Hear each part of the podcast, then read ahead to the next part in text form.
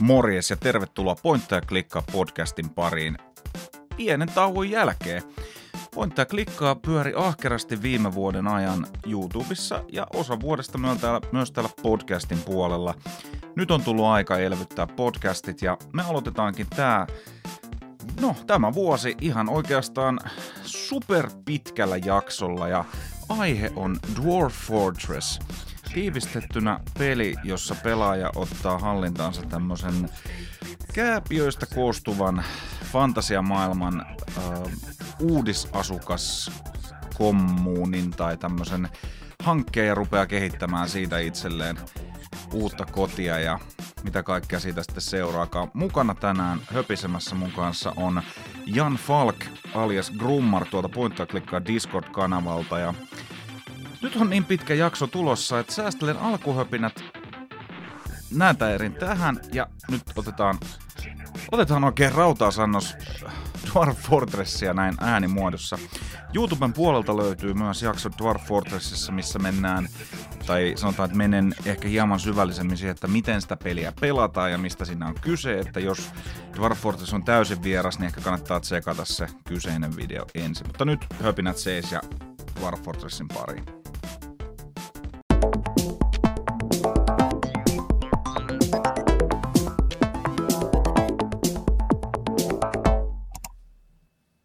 Tämä on Pointtaa klikkaa podcasti, tervetuloa mukaan. Ja tosiaan tänään on tarkoitus puhua, eikä ainoastaan tarkoitus, vaan tänään todellakin puhutaan Dwarf Fortressista, tuosta legendaarisesta, jopa myyttisestä mestariteoksesta, vai onko mestariteos? Se selvitellään tänään. Mulla on vieraana Jan Falk, joka on tuolla tosiaan Pointta klikkaa Discordissa Grummar nimimerkillä jo ehkä tuttu osalle tsekkailijoista – Jan, tervetuloa. Kiitos. Mahtavaa, kun pääsit mukaan.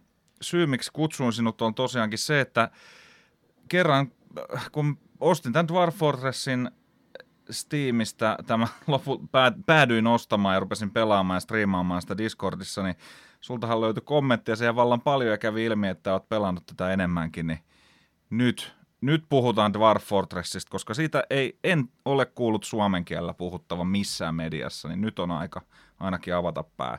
Varmaan on, mutta en itse ole siis kuullut. Joo, en tota itekään ole suomeksi kontenttia hirveästi nähnyt. Ja mä luulen, että tämä voi olla ihan mielenkiintoinen keskustelu siitäkin puolelta, että mähän en ole tota uutta Steam-versiota ollenkaan pelannut.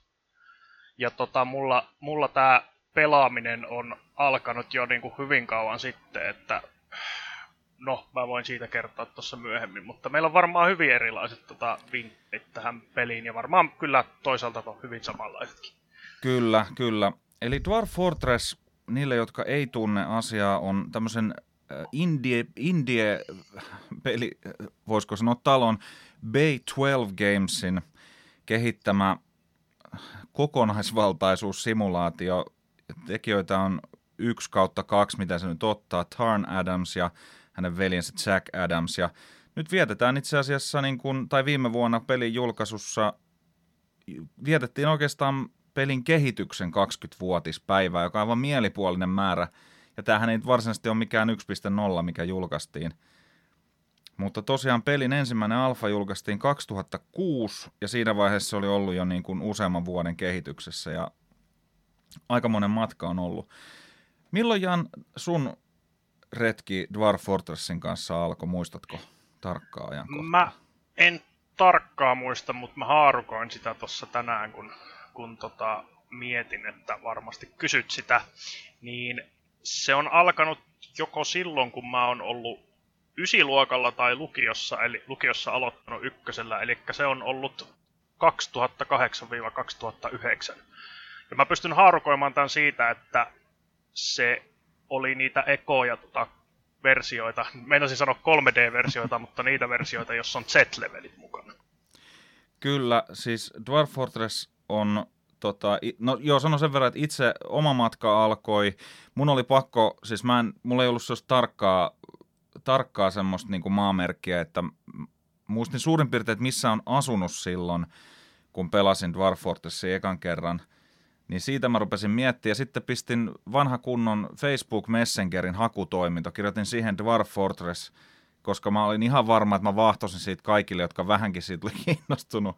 Niin 2012 on ensimmäiset merkinnät Dwarf Fortressista niin kuin Messengerissä, että on jollekin siitä kirjoittanut. Niin mä oletan, että se sijoittuu about niihin aikoihin.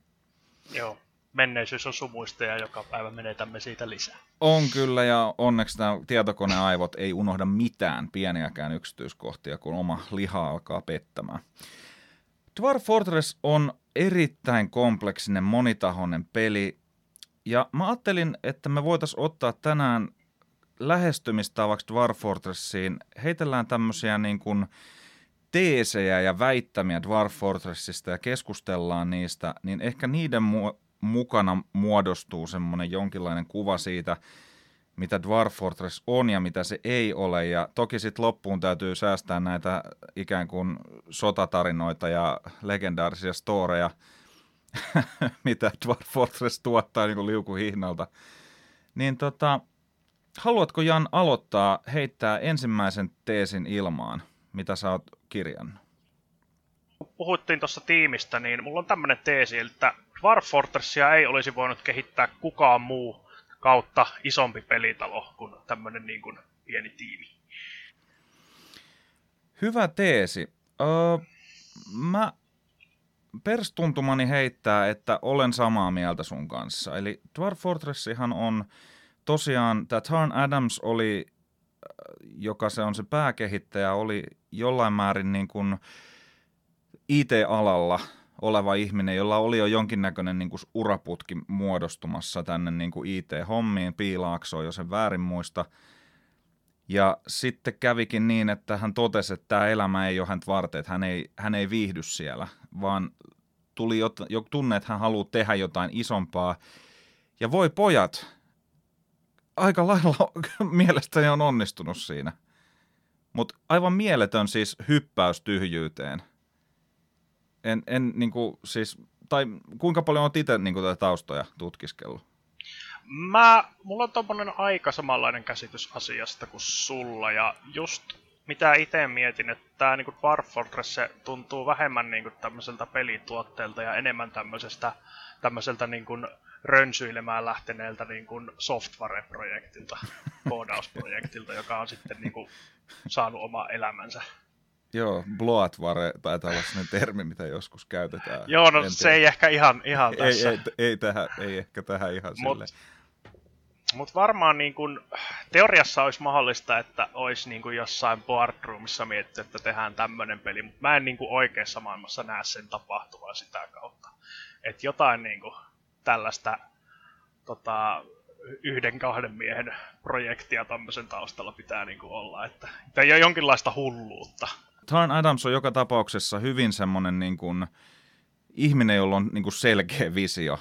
Ja tavallaan se, että mikä, niin kuin sanoit just ton, että mikään firma niin kuin tämän mittakaavan tota, äh, niin kuin ambitiota ja näin yksityiskohtaisia ja pikkutarkkoja juttuja, niin, niin kuin, jos, tämä, jos tämä esitetään Shark Tankissa, niin voi olla, että ei välttämättä olisi niin kuin noin Dragonit ja Sharkit mukana siinä kyllä ihan heti. Osoittelet, että kato nyt, täällä on tää plump helvetti. Joo, just. Paljonko kato, sijoista sijoitat?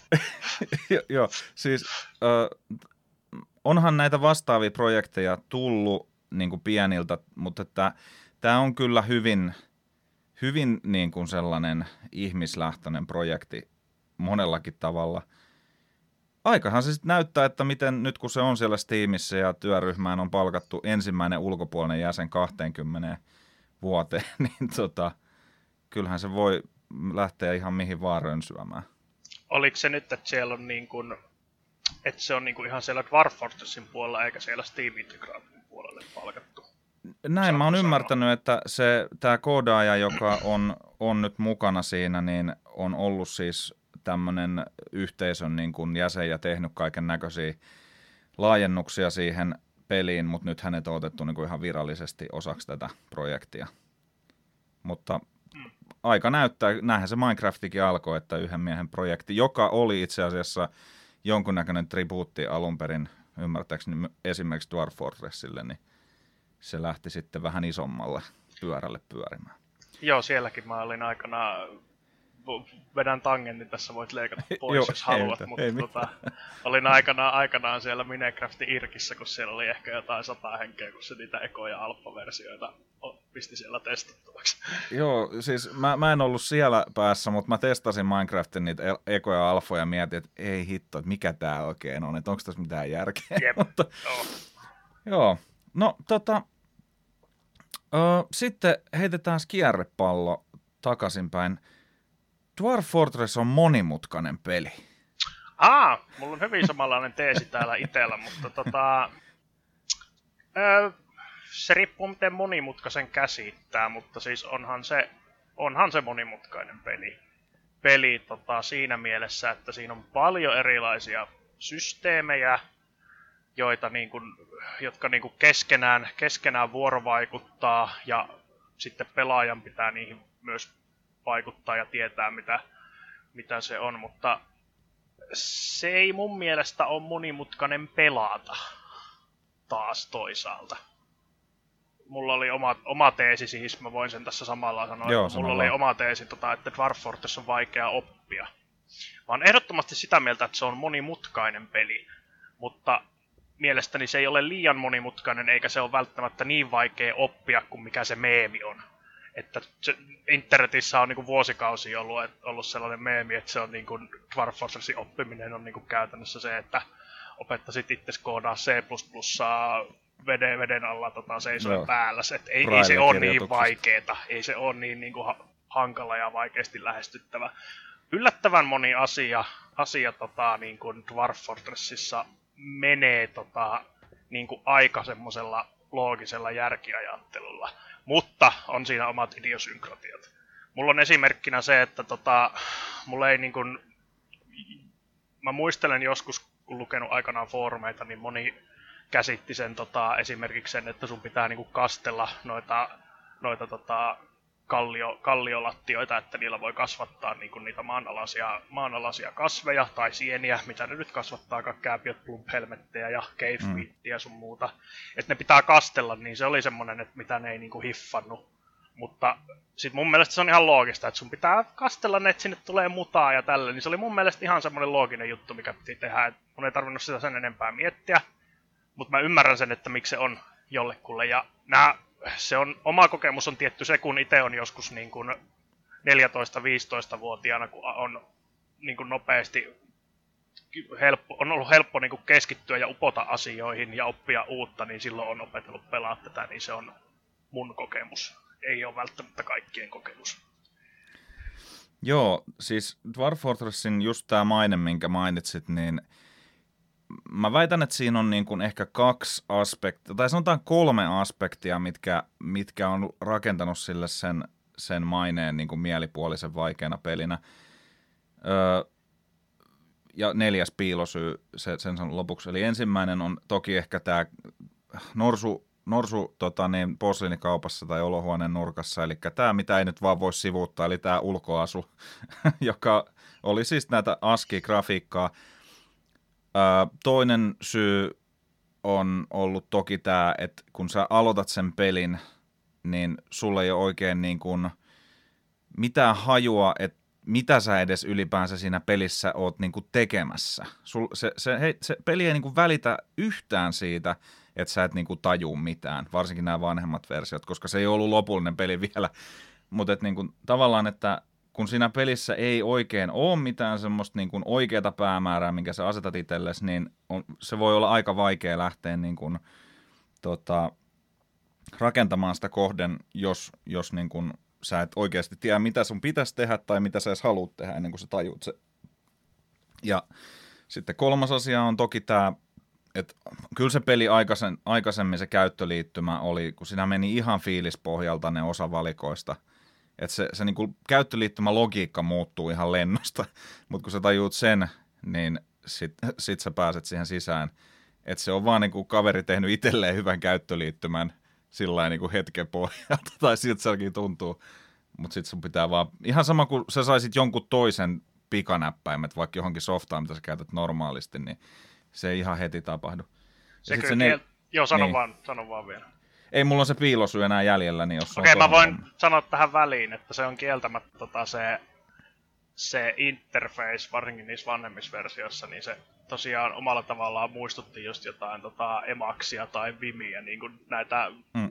Linuxilla pyöriviä niin. tekstieditoreita, että siellä on ihan ihme, ihme tota shortcutit, mutta toki ne kaikki näkyy siinä näytöllä aina, aina että tota, mutta se vaatii kyllä sitä oppimista, että sen, sen pääsee. Ja sitten just mietin, että vaikka just sanoin, että se ei ole niin vaikea, vaikea kuin tota, mitä, mikä maine sillä on, niin joo, kyllä mun täytyy nyt kun mä alan miettimään, niin sanoa, että on se, jos sä eka kertaa sen käynnistä, meet sinne embarkkiskriiniin, jos sä oot selvinnyt sinne asti, niin sit, sit sä joko, sulla on vaihtoehdot, että sä niinku alat va- välppää niitä asioita, joista sä et yhtään tajua, että mitä sulla pitäisi olla, mitä sun pitäisi tehdä, tai sit sä otat sen niinku defaultin ja sit sut vaan heitetään sinne ja sä, et, sä tiedät vielä vähemmän, että mitä mm. sun pitää tehdä. ai ai. Siis joo, ja tämä mistä puhuttiin se neljäs se piilosyy, on tämä politiikassa usein viljelty lause, että, että jos jos asia näyttää joltain, niin silloin se todennäköisesti myös on sitä tai näin. Niin se, että kun Dwarf Fortressista puhutaan, siis se maine tavallaan on kasvanut niin hirmuiseksi, että, että tavallaan sen aloittaminen voi tuntua niin kuin ihan ylivoimaiselta, kun kaikki sanoo, että tämä on vaikea, tämä on ihan mahoton peli oppia. Niin kun joku on kokeillut sitä ja todennut, että en mä tajunnut mitään siitä, kun se peli ei maksa mitään, kuka vaan voi ladata sen milloin tahansa – ja on testannut todennut, että eihän tässä ole mitään järkeä, tämä on ihan mahdoton. Ja, ja sen perusteella sanonut foorumeilla, niin se leviää sitten tavallaan siitä eteenpäin, koska ei sitä peliä nyt silloin varsinkaan kauhean moni pelannut, että se sai sen maine mun mielestä sen takia. Joo, voitaisiin osittain olla kans, kans pikkusen sitä, että jotkut nörttiporokoissa tie, tietyt tota, demografiat saattaa olla vähän sellaisia, että sitten kun on, osaa itse jotain pelata ja sitten mm. sitä kehu vähän silleen, että tämä on niinku hirmu vaikea, mutta mä mm. osaan pelata tätä ja tälleen, niin, niin sit se kas vähän, tässä on monta tekijää, se, mutta just se, just se maine on ehkä se niinku, tässä nelo, nelo, niin sanotussa neloskohassa tämä ma, niinku, maine voisi olla se, se niinku avainsana hyvässä ja pahassa. Se, se on näin, ja tota, kyllä näitä syitä nyt varmaan enemmänkin löytyy, mutta noin noin mitä mulle tuli mieleen. Mutta kyllä, Dwarf Fortress on, on monimutkainen peli, niin hyvässä kuin osittain ehkä pahassakin, ja sanotaan, että se, no paha on väärä sana, se, se on monimutkainen peli sen takia, koska sen pelin maailma on hyvin monimutkainen. Me ei ole muuten puhuttu siis, mitä siinä pelissä niin tehdään vielä Joo. ollenkaan, mutta ehkä me päästään siihenkin tässä vielä teesien aikana. Um, Dwarf Fortress siis ehkä mun mielestä tämän monimutkaisuuden ongelma on tavallaan se, että kun pelit lehdessä oli aikanaan tämä, siinä oli tämä kolme kohta, oliko siinä niin kuin yksi niistä oli kynnys, niin kynnys on tavallaan se sisäänpääsy. Että siinä on aivan järjetön se kynnys ollut ainakin aikaisemmin, mutta toivon mukaan pointtaa klikkaa voi omalta osaltaan laskea tätä kynnystä nyt tämän keskustelun myötä ja hieman sitten tuon YouTube-sisällönkin myötä, että tota niin, mikä, mitä se Dwarf Fortress on, ja se ei todellakaan ole mitään rakettitiedettä.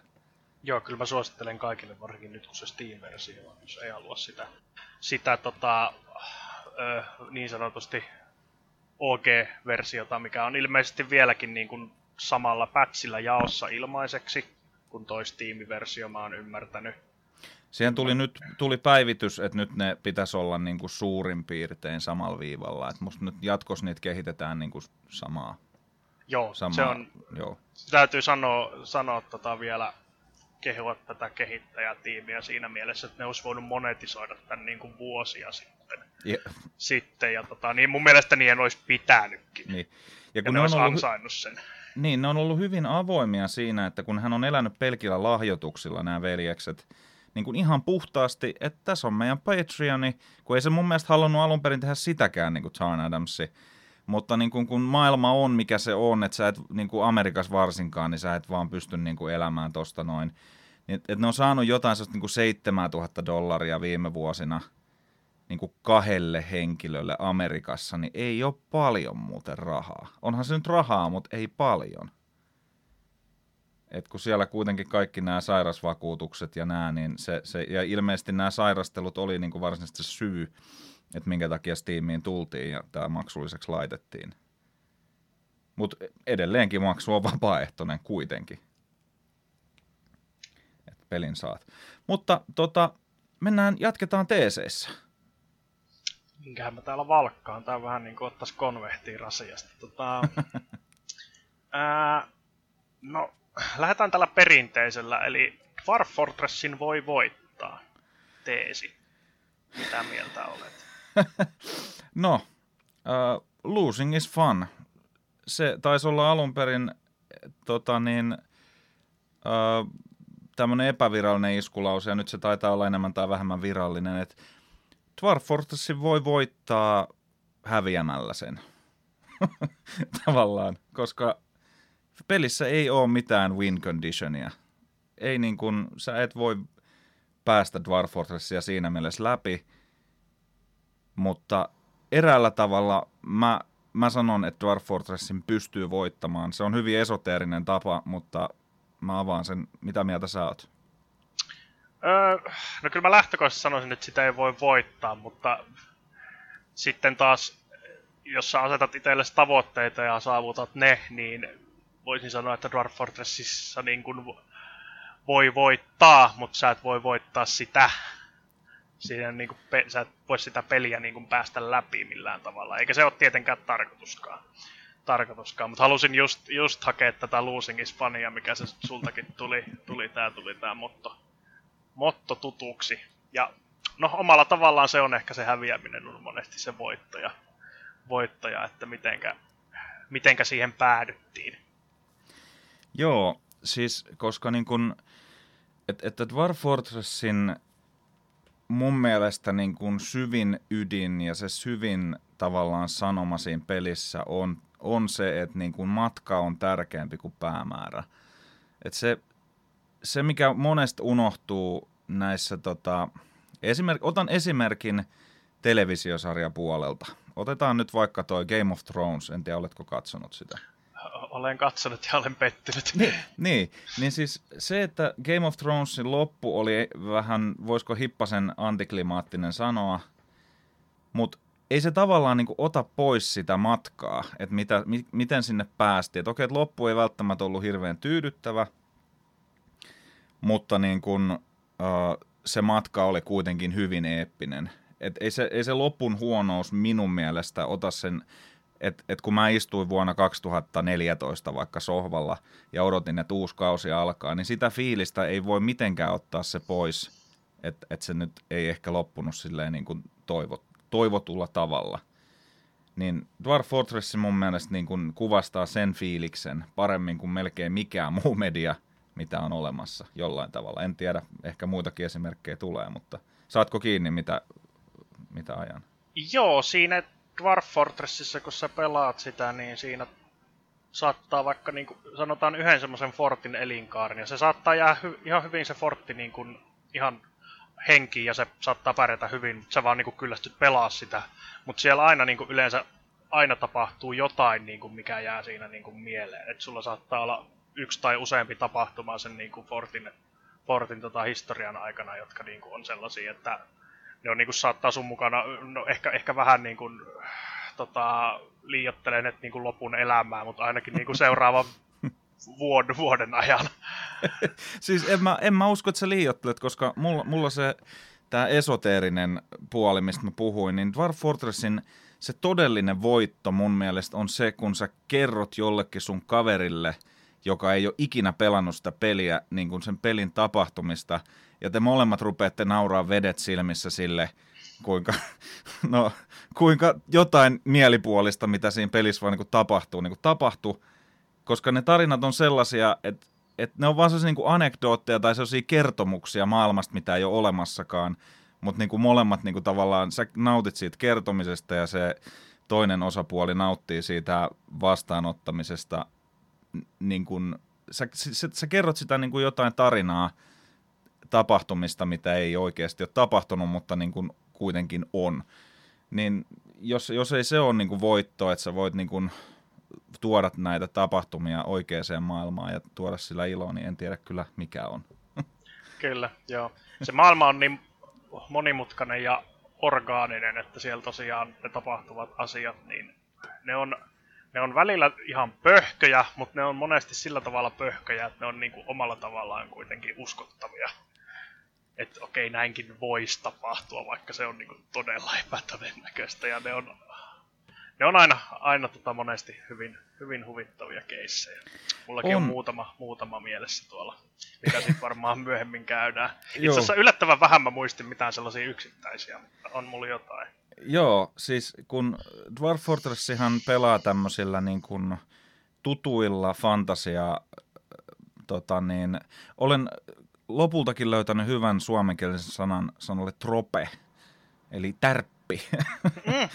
en tiedä, pitääkö se paikkaansa, onko se hyvä, mutta tämmöisillä tärpeillä se pelaa niin kuin, että siinä on kääpiöitä, haltioita, goblineita. Heti kun noin kolme sanaa heitetään tiskiin, niin sä sulla tulee joku, että okei, selvä, tämä on, tää on tämmöistä nykyajan kansantarustoa, että sä pääst heti niinku kiinni, että okei, aha, tämä on tämmöistä meininkiä, mutta toki tämä heittää sen oman kierrepallonsa siihen. Mutta... Ja mulla on, mulla on tähän, tähän itse asiassa liittyvä yksi teesi, teesi kanssa. Joo, palataan siihen myöhemmin. Juu. Nimittäin mun seuraava teesini on Dwarf Fortressissa on monta peliä samassa. No, no tota, mä sanoisin, että tämä on ihan jo suoraan, suoraan tota fakta, koska mä en tiedä, siinä Steam-versiossa sitä ei taida olla, mutta tuossa ei Steam-versiossahan sulla on Adventure-mode, sulla on Arena-mode ja sulla on tota, se Fortress-mode, joka on se niinku päämodi. Niin jo ihan tälleen niinku hyvin, hyvin tota, tälleen vaan ajateltuna, niin niitä on en nyt löytä, löytänyt oikeaa sanaa, mitä hain, mutta tota, ihan jo tälleenkin siinä on kolme peliä jo. Jo, mutta sitten siinä niin kuin Fortress-modeessa, jos keskitytään siihen, niin no, siinä on, se on hyvin vaikea kategorisoida ensinnäkin, että mikä genre se peli edes on. Se on hyvin vaikea kategorisoida, niin tota, öö, öö, öö, mitä mä sanoisin ehkä, ehkä mä sanoisin, että siinä on monta peliä yhdessä. Kyllä, sen, tämän tartuit just siihen, minkä sanoin, koska sitä ei välttämättä moni tiedä. Dwarf Fortressissa on muutamakin sellainen asia, mitä ei välttämättä, niin kuin, mikä ei ole sellaista yleistietoa. Että jengi ehkä tietää Dwarf Fortressin, mutta ei ehkä tiedä sitä, että Dwarf Fortress on jatkoosa. Tämä on itse asiassa Slaves to Armok – Öö, ei kun hetkinen, luetaan se koko nimi, koska mä en nyt muista sitä. Slaves to Armok 2. Tota... Joo, Sla- Slaves to Armok, God of Blood, Chapter 2, Dwarf Fortress. ja ja n- nyt se on tainnut niinku ihan vaan tiivistyä pelkkään Dwarf Fortressin Steamiin, että sieltä on jätetty nämä alkulitaniat. Koska sitä edelsi toinen peli, näiden tekijöiden äh, veljesten edellinen peli Slaves to Armok, kohan sen nimi nyt sitten oli. Slaves to Armok, God of Blood. Joo, kyllä. Mulla oli joka... tämä yksi, yhtenä teesinä. Joo, just, eli siis peli, jossa oli kunnon grafiikat, tai no kunnon grafiikat, mutta siis oli ihan niin kuin tästä 3D-grafiikat, mutta joka jäi semmoiseksi aivan täysin niin kuin marginaalijulkaisuksi, ja yksi syy, miksi Dwarf Fortress näyttää, mitä se näyttää, oli se, että niin grafiikoiden tekemiseen meni aivan holtittoman paljon aikaa, ja niiden niin kuin, siinä monimutkaisuudessa, millä he halusivat tuoda sen pelin ulos, niin grafiikat sopi siihen vähän huonosti. Jos jotakota kiinnostaa, niin se käsittääkseni löytyy netistä ihan ilmaisesti. Eiköhän internet ei unohda kyllä sieltä Joo, se on vähän se, niin kun, jos joku on pelannut Original Runescape, niin vähän sen näköinen, mutta vielä, vielä yksinkertaisempi. Jo, joku voisi sanoa, että melko kolhoa tämmöistä polygonigrafiikkaa on kyseessä. Joo, mä ehkä mieluummin menen askilla sitten. sitten Joo. Mutta mut siinä on ilmeisesti mitä mä oon kattonut kuvia ja videoita siitä, mä oon johon, jonkin verran tutustunut, niin siinä on aika paljon samaa niin kuin DNAta. Joo. Tässä. Paljon kuulemma tuotiin suoraan siitä tähän jo silloin vuonna 2002, kun tuo kehitys alkoi, näin mä ymmärsin. Mutta sä mainitsit noita uh, areenamoodia, sitä ei löydy tuosta Steam-versiosta. Sitten ei löydy myöskään tätä Adventure-modea, ja useita netissä on ihan ihmisiä, jotka ei pelaa mitään muuta kuin sitä Adventure-modea. Se on semmoinen niin kuin jonkunnäköinen proto-Diablo, voisiko ajatella. Tosin Diablohan julkaistiin aikaisemmin, mutta siis tämmöinen seikkailu siinä samassa maailmassa, mikä, minkä sä niin kuin luot. Kun se, joka kerta, kun sä aloitat uuden pelin, se peli luo sen maailman niillä parametreilla, minkä sä annat, ja sitten kun ne on parametrit on luotu, niin sitten ne ikään kuin ne toimijat siinä maailmassa alkaa vuorovaikuttaa toisiinsa ja sillä syntyy sen maailman historia, niin sä voit valita, että joko sä hyppäät siihen maailmaan niin kuin yksittäisenä seikkailijana, tai sitten sä perustat tämän Dwarf Fortressin, ja siinä on ne kaksi niin kuin ne, ehkä ne isointa pelimoodia. Mutta se tota, seikkailumoodi ei vielä ole tullut Steamiin. Mielenkiintoista nähdä, miten se otetaan vastaan, koska se todellakin on varmaan aika vähän tunnettu. Sitten oli tämä Areena, mutta yksi mitä et maininnut, eli Legends-moodi. Aivan!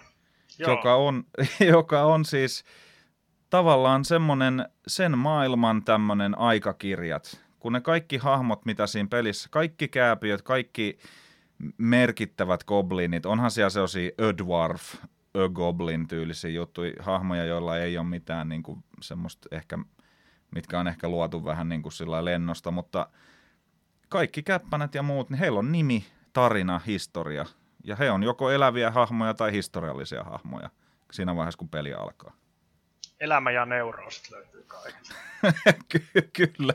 Aika yllättävän vahva, vahva elämänkaari löytyy. Ja sieltä löytyy niinku liikuttavia tarinoita, surullisia tarinoita, sankaritarinoita. Sieltä löytyy niinku tämmöisiä nousuja, ja hirvittäviä pudotuksia. Ja sitten löytyy semmoisia niin hahmoja, mitkä on niin kuin valtansa huipulla silloin, kun sun peli alkaa. Ja sä saatat tavata niitä hahmoja siinä pelissä, joita näissä legendoissa on niin kuin mainittu. Ja tapaatkin, koska kaikki hahmot, heillä on historia ja tarina olemassa. Joo, ja se on todella mielenkiintoinen, jos sä tota, pelaat Fortress-moodia, ja sulle tulee joku Forgotten Beast, ja okei, okay, joko se esimerkiksi se tuhoaa sun fortin, tai sä saat niinku surmattua sen ja sä teet siitä niinku tro, vaikka trofeen, niin sit sä voit myöhemmin mennä Legends-moodiin katsoa, että mikä sitä häiskä historia nyt sitten olikaan. Ja sillä yleensä on niinku joku paljon niinku sun sivilisaatiota pidempi historia, koska ne Forgotten Beastisat usein niinku lähtee vuodesta nolla, jos muistan oikein. J- joo, Siis, ja on joskus, niin kuin tavallaan kun se vuosi nollahan ei tavallaan ole mikään sellainen alkupamahdus, että tässä kohdassa maailma luotiin, vaan tavallaan vuosi nolla on se vuosi, missä, mistä alkaen historia on alettu kirjoittaa tavallaan Dwarf Fortressissa.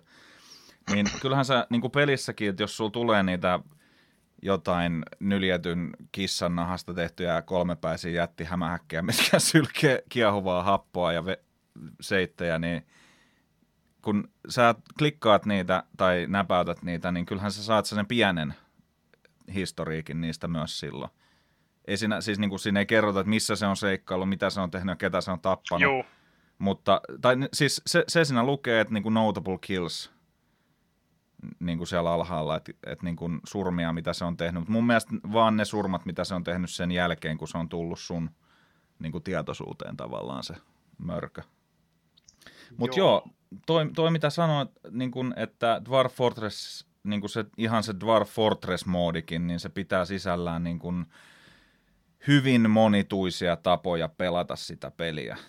Niin kun, sä voit pelata sitä niin kehittääksesi mahdollisimman ison Fortressin, sä voit kehittää sitä tehdäksesi vaikka maanpäällisen Fortressin, tai vaikka ilmassa pilarien varassa leijuva käpiölinnotuksen tai niin kuin mitä sulla vaan mieleen juolahtaa, mutta toi ei ole välttämättä niin kuin paras semmoinen sisäänheittotuote pelille, joka niin kuin, että kun sä pelaat ekan kerran, niin kysyt, mitä sä voit tehdä tässä pelissä, no mitä vaan, niin, niin tota, en mä tiedä, siis tavallaan se, se vaatii musta vähän enemmänkin, että esimerkiksi voit tehdä oheisia asioita.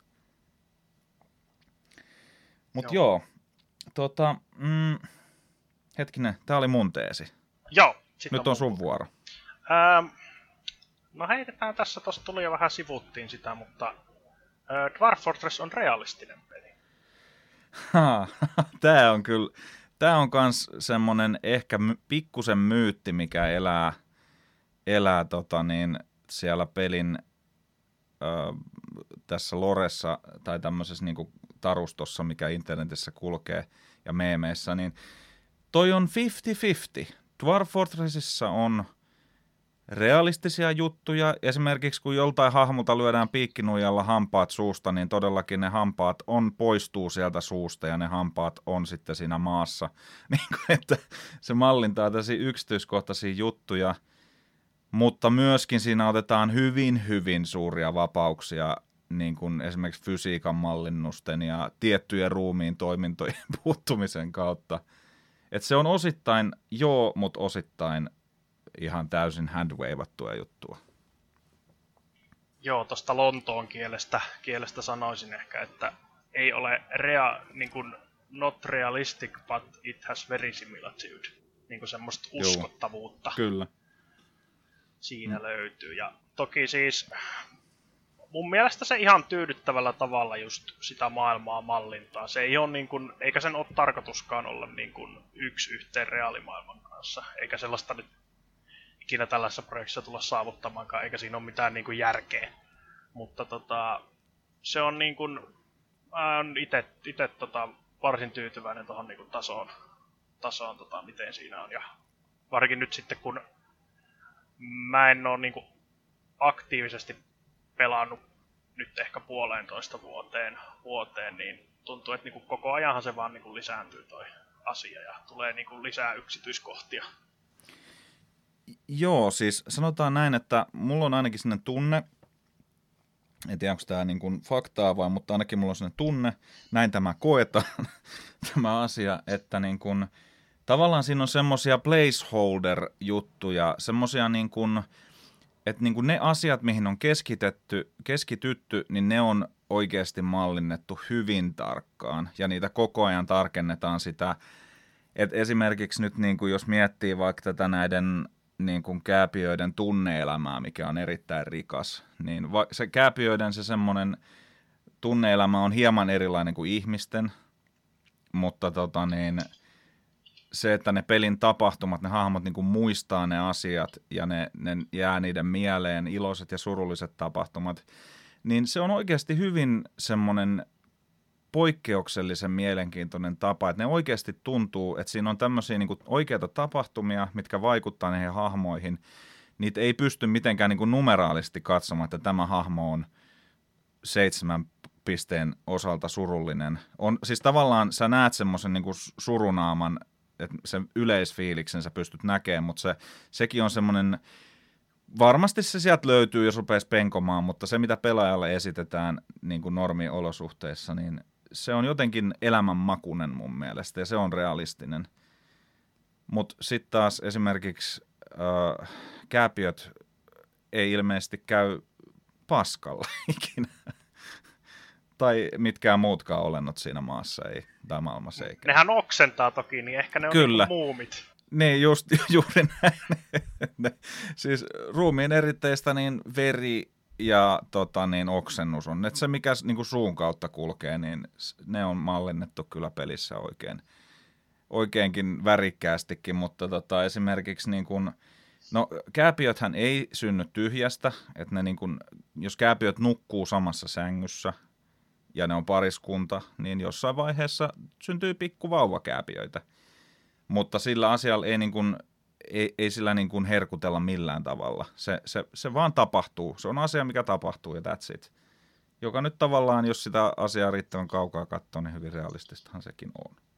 Joo, tämä on vähän sama juttu kuin, että, että tota, jos pelaat jotain roolipeliä, niin että se joka kerta, kun on hahmo käy, käy tota huussissa, niin alas sitä selittää, miten se toimitus tehdään, vaan se oletetaan, että sun hahmollasi on nämä toiminnat ja ne hoidetaan.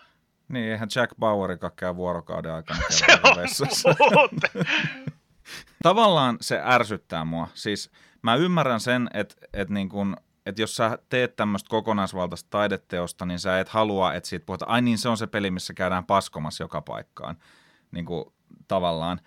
Mutta että niin kuin, siis jo, jo, jotenkin se pitää, niin kuin siis, vaikka Jack Adams on mun mielestä sanonut, että ei ole tulossa, vaikka Taron Adams, että sitä ei ole tulossakaan ikinä Dwarf Forcesiin, niin mun mielestä se pitäisi jotenkin huomioida. Että jos ei siellä mm. niin kuin, oli jotain paikkaa, missä ne kääpiöt voi käydä niin kuin, tämmöistä, niin kuin, kyl, no kylpylänhän se pystyy tekemään siinä pelissä, mutta niin kuin tämmöistä, täm, WC-tä, jo, jotain sen korviketta, niin sinne rupeisi ilmestymään niin kuin pile of filth.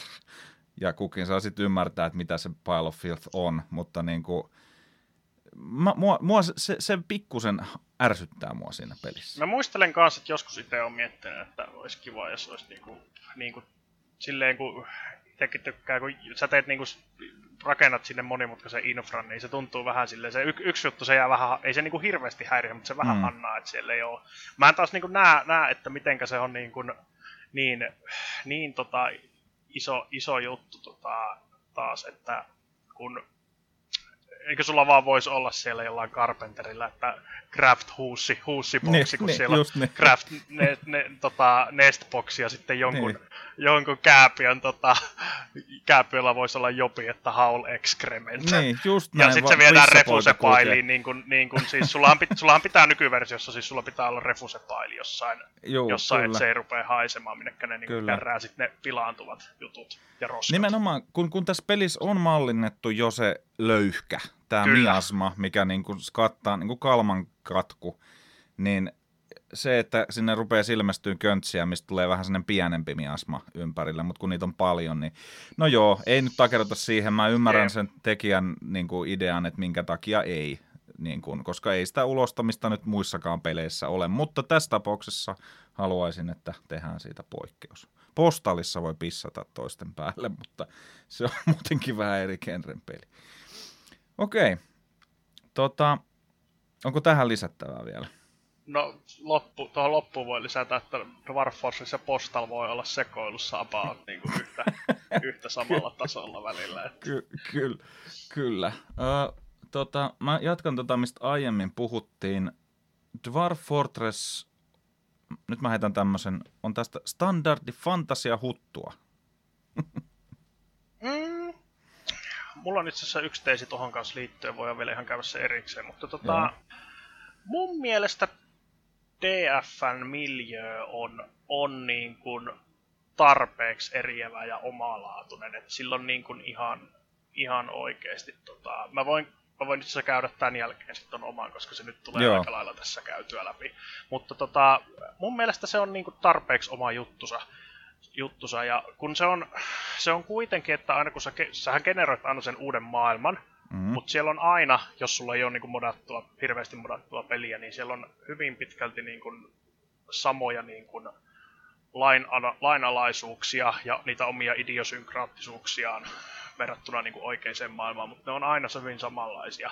Ja sulla on usein niin kuin ne samat lajit. Sulla saattaa olla eri sivilisaatiot, ja, ja onkin mm. aina eri sivilisaatiot, että sullahan saattaa olla esimerkiksi maailma, jossa ei ole enää ollenkaan haltioita, koska ne on kaikki kuullut sukupuuttoon. Mut sit, se on sit, hyvä maailma sellainen. Se on, se on todella hyvä maailma, joo. Mulla on siihenkin, siihenkin yksi juttu myöhemmin. Tota, öö, ne on esimerkiksi siis niin kuin Dwarf Fortressissa haltijat, niin ne on kaikki kannibaaleja. Mä en tiedä, kyllä. ties, ties, ties, ties, ties, joo, joo. kyllä, ne, kyllä. Ne on kannibaaleja, niin tota, ja niillä on ihan oma kulttuurissa, kulttuurissa joka on niin kuin aika samanlainen niin kuin joka maailmassa. Ne on, ne on, ne on, ne on todellisia puunhalaajia.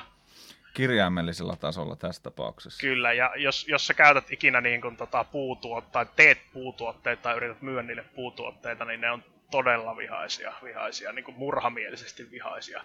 Toki siis se on ok, jos he käyttää puuta, mutta niin, just, kun, käyttää, mm. niin niin, tää siis just, tässä on vähän siis mun mielestä sama, sama tota niin, semmonen, että tämä on nämä Tolkienin perusjutut. Tässä nyt ei ole örkkejä, mutta tässä on goblineet, jotka nyt on niinku käytännössä saman asian niinku vähän eri perspektiivejä. Tässä on niinku nämä standardirodut, äh, kun sä klikkaat mitä tahansa tota niin, kääpiötä, niin siinä tulee aina se tota niin, teksti, onko se medium-sized creature fond of alcohol and industry. Fond of drink and industry.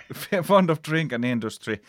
Ja kun sä klikkaat ihmisiä, niin a medium-sized creature prone to great ambition tai joku tällainen. Et niin kun, niiden hahmojen sellainen niin perusluonne on varmaankin aika lailla sama kuin perusluonne missä tahansa. Mä sanoisin, että tässä haltijat on ehkä pikkusen, ne ei ole sellaisia jumalaisia olentoja, vaan ne on vähän sellaisia niin metsähaltijatyyppejä, justiinsa kannibaaleja. Ja kaikilla on nämä omat pikku oikkunsa, niin kuin, että goblinit on niin kuin kansana niin kuin verehimonen. Ja ne, niin kuin, oliko se, että driven to violence because of their evil nature tai joku tällainen? Joo. että niinku rot, rotuna niinku goblinit, niinku sä et voi muodostaa minkäänlaista suhdetta goblin sivilisaatioon. Niinku, et se, se on vaan niinku, sä oot aina sodassa, jos sulla on goblineet lähellä, niin te olette sotatilassa, jos en nyt Mm. korjaa, onko väärässä. Mun mielestä sä voit olla neutraalissa tilassa, mutta... Niin no, neutraali voi olla, mutta sulle, siis kun sulle tulee niitä kauppiaita, niin goblinit ei tule. Jos ne tulee kauppia, kauppaa tekemään, niin ne tuo sulle gobliniittia, eli no mennään siihen myöhemmin. Mutta... Yksittäisiä goblineita sulla mun mielestä Niin, voi olla. se justiin, Joo. että niinku tavallaan, että jos sä perustat tavernan, niin mä olen nähnyt siis äh, Redditissä, että saattaa tämmöinen niinku Forgotten Beastikin tulla asiakkaaksi sun tavernaan. Se saattaa niin kuin, ja samalla lailla yksi niin kuin Goblini Bardi, joka kuulostaa mielisairaalta, että minkälaista musiikkia on Goblin musiikki, niin tota, saattaa niin kuin muuttaa sinne sun, että ne, ne ei ole niin kuin sun oman rodun edustajia, vaan ne on tämmöisiä niin kuin vierailijoita, jotka on tullut muut, niin kuin tsekkaa mestat, sitten pyytää, että tämä on kiva paikka, mä haluaisin jäädä tänne niin kuin hengailemaan. Ja sitten vuosi siitä ne saattaa pyytää niin kuin kansalaisuutta, sitten sä voit antaa sen. Mutta siinä on aina niin kuin oma riskinsä. Mutta että nämä kaikki niin kuin rodut on sillä lailla, esimerkiksi jossain Dragon Ageissa, just en muista sanoa siitä äsken, mutta tota, että et ne on tuttu juttu, mutta omalla pikku twistillänsä. Esimerkiksi tässä kääpiöt juo viinaa koko ajan. Jos ne ei saa viinaa, niin ne tulee surulliseksi ja hitaiksi. Et ihmiset on aika sinne bland. Niistä mä en oikein löydä semmoista, mutta sehän on vähän ihmisten virkakin aina. Mm. Ja myöskin muita sivilisaatioita. Voi olla jotain lepakko, niin kuin tässä on tämä man Batman. päät. Melkein mikä tahansa man voi olla, Batman tai joku tällainen, niin niitä voi olla ja ne Cave muodostaa omia. Swallow Man. Kyllä.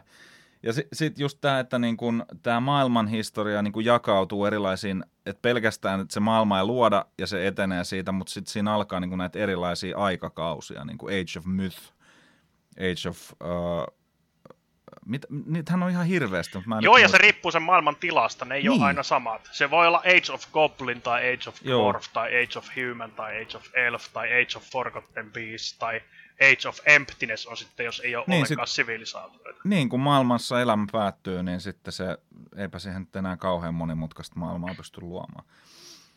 Mutta joo, siis Dwarf Fortress on sillä lailla riittävästi mun mielestä sitä tunnistettavaa huttua, että sä tiedät, että kun sä kohtaat haltioita tai sä kohtaat goblineita, niin sulla on joku lähtökohta, niin kun, joka mun mielestä helpottaa, että tosiaan on ruvettu luomaan, siis onhan siinä näitä omiakin juttuja toki, On paljon. mutta, mutta niin kun, nämä peruspalikat löytyy sieltä. Ne on millä- tunnistettavia, niin, niin, niin, on, mitkä niin antaa. pääsee kiinni äkkiä, kyllä. Mikä se oli se sun tähän se jatkoajatus? Mulla oli, mulla oli täällä teesinä, että niinku Dwarf Fortressissa on miljöö. Eli Mhm. mm-hmm. niinku setting, setting. Ja mun mielestä siinä on niinku oma, oma miljöönsä, miljöönsä. mutta se on just sillä periaatteella, että se on tommonen tunnistettava niinku fantasiamiljöö samalla. Joo, se on, se on just näin, ja sitten kun se miljöö niin kun tavallaan sen pelin sisäl, sisäinen tämä tämmöinen lore, niin kun, että sulla on se semmoinen yleismaailmallinen, just nämä, mistä on puhuttu, nämä kääpiöt, haltijat, jne, jne. Mutta sitten kun sä tiedät nämä speksit ja uusi maailma luodaan, niin se silti saattaa tarjolla sulle aikamoisia kierrepalloja, että ai tämmöinenkin on mahdollista tässä pelissä. Ja mä luulen, että tämä on sellainen peli, mikä jaksaa ja jatkaa yllättämistään niin kuin vuosienkin kuluttua. Joo, mitäs muuta sut löytyy? No, pistetään tuohon hyvin hyväksi jatkoksi, että no teesinä Dwarf Fortress on valmis. Ha, ai jumalauta, siis Dwarf Fortresshan on edelleen alfa-versiossa 20 vuotta kehitystä ja se on alfassa, mutta kyllä mä väitän, että siinä on enemmän ominaisuuksia kuin monessa niin kuin NS-valmiissa pelissä. Mä, siis mä tiedän, että moni inhoaa näitä Early Accesseja, mutta kun Dwarf Fortress on vanhempi kuin tämä Early Accessin käsite, tämä on ehkä niin kuin ollut mukana muovaamassa, että semmoisia pelejä on olemassa, mitkä ei ole valmiita, mutta sä voit pelata niitä nyt jo. Mutta siis joo, kyllä ja ei. Peli on ihan sataprosenttisen täysin valmis pelattavaksi tänä päivänä, mutta ei se ole lähelläkään niin kuin valmista, mikä on se lopullinen visio. Onkohan sellaista edes? En tiedä. Sen, jos joku tietää, niin sen tietää tota, Tarn Adams ja luulen, että hänkään ei tiedä. tiedä. Ja tota, no mä oon vähän tuolla samalla kantilla, että se on siinä mielessä valmis, että se on niinku täysin, täysin pelattava peli, peli ja paljon valmiimpi kuin moni Early Access-peli, mm. mutta tekijöidensä silmissä, silmissä se ei kyllä niinku ole, ole vielä lähelläkään valmis. Joo. En, en, en tiedä siis, äh, että jos, jos on allerginen niin tälle termille early access, niin se, sen ymmärrän täysin. Moni on joutunut pettyä niin pahasti näissä peleissä, mitkä ei ikinä valmistu, mutta se, että kuinka paljon sä voit saada iloa tämmöisistä niin kuin, ikään kuin keskeneräisistä peleistä, niin tota, sitä ei voi niin kuin, ihan sama mikä sen pelin status, vaikka se olisi pre-alfassa, niin sama sen väliä, että jos se on hyvä peli, niin se on hyvä peli. Muistankohan oikein, että eka alfa-versio tuli 2006? Ehkä. 2006 olet ihan oikeassa, se on eka, mikä on niin julkaistu pihalla. Ja se oli tämä vielä kaksiulotteinen versio, missä on muun muassa, ei varmaan sillä versiolla, mutta niin kuin niissä 2D-versioissa on nämä legendaariset Boat Murderit. Boat Murderit, joo. Mun seuraava teesini on itse asiassa tähän liittyvä. Dwarf Fortress on rikkinäinen peli. Hmm. Tota, tota... Uh-huh. Mitenköhän tätä kysymystä lähes. Mun mielestä se ei ole. Mun mielestä se on ihan, ihan tota, tota, toimiva, toimiva kokonaisuus. Et en, voi, en voi allekirjoittaa sitä, että se olisi rikkinäinen. Ja mua kiinnostaa kuulla, että tota, jos se sun mielestä on rikkinäinen peli, niin miksi, miksi se on? Siis tämä oli vähän tämmöinen provo, provo-heitto.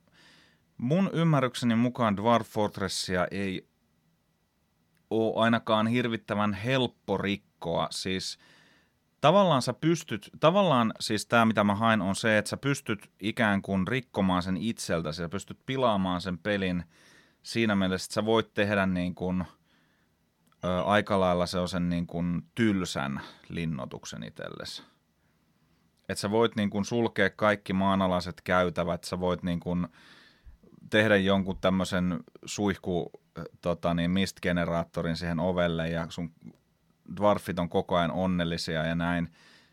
Että sä voit tavallaan tehdä siitä liian täydellisen. Mut... Mulla on vähän taipumusta itselläni tähän monesti, että siksi, niin. mä, on, siksi mä nykyään, jos mä pelaan, niin mä teen just niitä tota, maanpäällisiä linnoituksia, just seitsemän kääpiön linnoituksia. Mä asetan itselleni niinku semmoisia rajoituksia, koska jos mä annan itselleni vapaat kädet, niin mä teen niinku todella semmoisia turvallisia pehmustettuja linnoituksia niille mun kääpiöille. Niin, niin täm, tämä, tämä on se, mitä mä vähän niin kuin hain, että esimerkiksi Redditissäkin nyt just niin kuin, kun mä seurailen sitä foorumia nyt taas, kun mulla tämä pelin pelaaminen menee vähän sellainen kuin, että pelaan puoli vuotta tai pari kuukautta, sitten on pari vuotta pelaamatta ja sitten taas katson, että olisiko tullut mitään uutta ja yleensä on. Ja nyt kun tämä Steam-versio tuli pihalle, niin sitä uutta on on, on paljon ja muutoksia on paljon, mutta se on kuitenkin sieltä sydämestään se sama peli kuitenkin edelleen. Mutta niin kun, siis, et siinä, on, siinä on, on näitä tämmöisiä, just mikä mainitsin, näitä tämmöisiä, että kun kääpiöt tulee hyvälle tuulelle siitä, kun ne on lähellä vesiputousta esimerkiksi, niin että se, kun se vesiputouksen suihku ropisee niiden iholle, niin ne nauttii siitä, ne saa siitä hyviä ajatuksia – niin esimerkiksi se on sellainen, että joku, jonkun mielestä, mä en ole itse tätä vielä pystynyt todentamaan, mutta sä pystyt tekemään semmoisen niin kuin onnellisuusgeneraattorin käytännössä kääpiöille, että niiden pahat ajatukset, kaikki oman lapsen raadellun ruhon näkemiset, kaikki nämä unohtuu, kun saa vähän ve- vesiputouksen suihketta niskaansa ja sitten sä pystyt tekemään sen keinotekoisen vesiputouksen. Mutta... Joo, mä oon joskus tehnyt. Se kyllä joo, ainakin niin... vanhassa versiossa aika hyvin toimii. Joo, niin mä luulen, että tämäkin on vähän sellainen niin placeholder-tyylinen juttu, ja en mä tiedä, kaikki pelit varmaan pystyy rikkomaan jollain tavalla. Kun siinä on järjestelmiä, niin sä pystyt ikään kuin hyväksi käyttämään sitä. Joo, mulla on itse asiassa, laitoin tonne omaan, omiin muistiinpanoihin, että tota, pitää keskustella sitten tuossa loppupuolella Stupid Dwarf-trikeistä, niin Joo. monet, monet Stupid Dwarf-trikit on vähän tällaisia pelirikkovia. Joko, joko silleen, että ne niin kuin johonkin vähän pukiseen tai keskeneräiseen ominaisuuteen tota, on, on liittyviä, kuten siihen, että niin kun, en tiedä onko enää pätevä, mutta vanhoissa versioissa, kun jokin jäi laskusillan alle, niin se hävisi olevaisuudesta kokonaan. Se vaan Kyllä, niin hävisi. Joo. Kyllä, just, ja tämä on nyt osa, tämä menee siihen realismin suuntaan, eli just tämä tavalla, että jos jonkun asian päälle rysähtää laskusilta, niin se, sen atomit tuhoutuu, sitä asiaa ei enää ole olemassa missään. Ja se on niin, niin kuin Thanos Snap. Niin, Dwarven Atom Smasher. niin tota, se, sen, sen niin kuin, uh, että se on, tavallaan se on exploitti, tai siis onkin exploitti, mutta tavallaan sä pystyt niin kuin, koska tämän, tämän rikkonaisuuden se, just se kääntöpuoli se, että tämä on yksin peli. Sä pelaat yksin Dwarf Fortressia, siinä ei ole monin peli ominaisuutta minkäänlaista. Niin kun sä pelaat sitä ainoastaan itelles, niin sä voit käyttää tai olla käyttämättä kaikkia exploitteja, mitä peli nyt vaan sisällään pitää niin Joo. sillä että se on mukavaa sulle itsellesi. Joo, ja mä, mä itse en just sen takia ikinä noita tota, Atom Smashereita halua käyttää, koska mä koen, että se, niinku syö, syö, se ei niinku kuulu oikeasti siihen maailmaan, se on exploitti, ja mä en tykkää, tykkää se niinku, aiheuttaa mulle, mulle bad thoughtteja, niin. thoughtteja, kun mä käytän sitä, jos mä käyttäisin. Joo, ja siis tuohon to, niin liittyen tavallaan se, että niin kuin syitä, minkä takia siinä pelissä on ihan hyvä olla esimerkiksi tämä Atom Smasheri niin kuin ominaisuus, että minkä takia sitä ei ehkä ole poistettu, on esimerkiksi se, että Dwarf Fortress vaatii aikamoista jerkkua koneelta ollakseen tämmöinen aika yksinkertaisen näköinen peli. Et esimerkiksi mun tabletilla, tai ei tabletilla, kun siis läppärillä kun mä pelaan, niin en mä pääse edes 20 fps sillä mun, siinä mun luolasta, tai siis mun nykyisellä Fortilla. Että... Joo, se kyllä äkkiä tippuu 200 fps 40. Ja se, sieltä, se... sieltä 20 ja sieltä 8 ja sieltä 4. Kyllä, kyllä ja se, se on, niin kissat lisäänty. Siis se on ihan pelattavissa kyllä pienilläkin fps ei siinä mitään, mutta kun sä vaan joudut odottaa niin kuin ihan kirotun kauan, että mitään tapahtuu. Et kun sä aloitat sen pelin, kun ne kääpiöt juoksentelee siinä niityllä ja kaikki eläimet saat sä et mennä kärryillä pysyä, niin sitten kun niitä on 200 siellä sun luolastossa ja sulla on siellä 500 villapuseroa, jotka on koristeltu luu, luulla ja timanteilla ja mörköjä ja ötököitä ja mitä kaikkea. Ja kun se kaikkea sitä seuraa, niin prosessori alkaa huutaa hoosiannaa ja leipää. Niin siinä vaiheessa, jos sulla on joku keino niin kuin edes harventaa sitä romun määrää, mitä sulla siellä on, niin kyllä mä ymmärrän, että jengi käyttää sitä ja muitakin tämmöisiä exploitteja. Ei varsinaisesti sen takia, että peli menisi paremmin, vaan että peli on ylipäänsä niin kuin pelattavissa, niin se on ehkä niin kuin semmoinen pointti. Joo, se jos se yksi yhteen nopeudella menee, niin mm. ootat sen vuoden, vuoden sitä satoa, satoa niin, siellä, se että ei, panemaan ei oikein, olutta.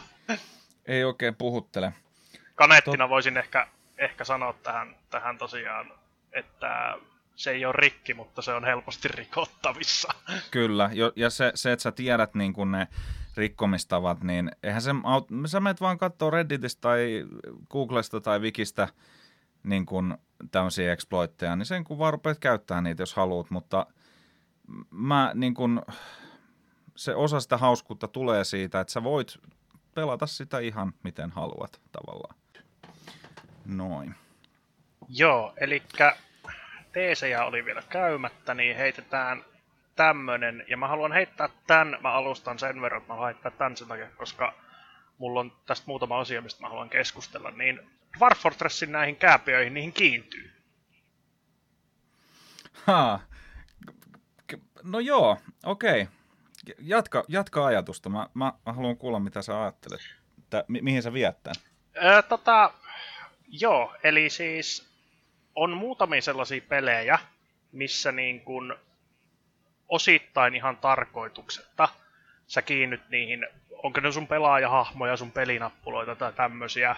Toisena hyvin, hyvin erikänden esimerkkinä tulee mieleen XCOM ja sen jatko-osat. Mm-hmm. Et sulla on tota, tota, tota, se joku sun sotilasporukka XCOMissa, niin sitten kun sä toilailet Kyllä. niiden kanssa sen kampanjan läpi, niin sä todella kiinnyt. Ja sit sä oot jopa niinku surullinen, kun jos joku niistä ottaa sen tota, plasmahaulikon päähänsä siellä.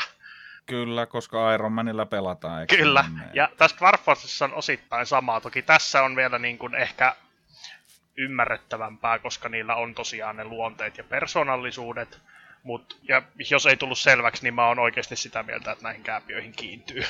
Kiintyy tota, tota, ja just se, että sit kun, mitä ollaan puhuttukin, että on kaikkea tapahtuu, kaikkea kommervenkkejä, niin just jollekin tota, tota, tota, tietylle kääpiölle sattuu joku ihan ihme juttu, niin se jää tosiaan tosi tota pitkäksi aikaa mieleen, ja usein niin itse tulee annettua just sitten joku lempinimi siihen niin tapahtumaan liittyen.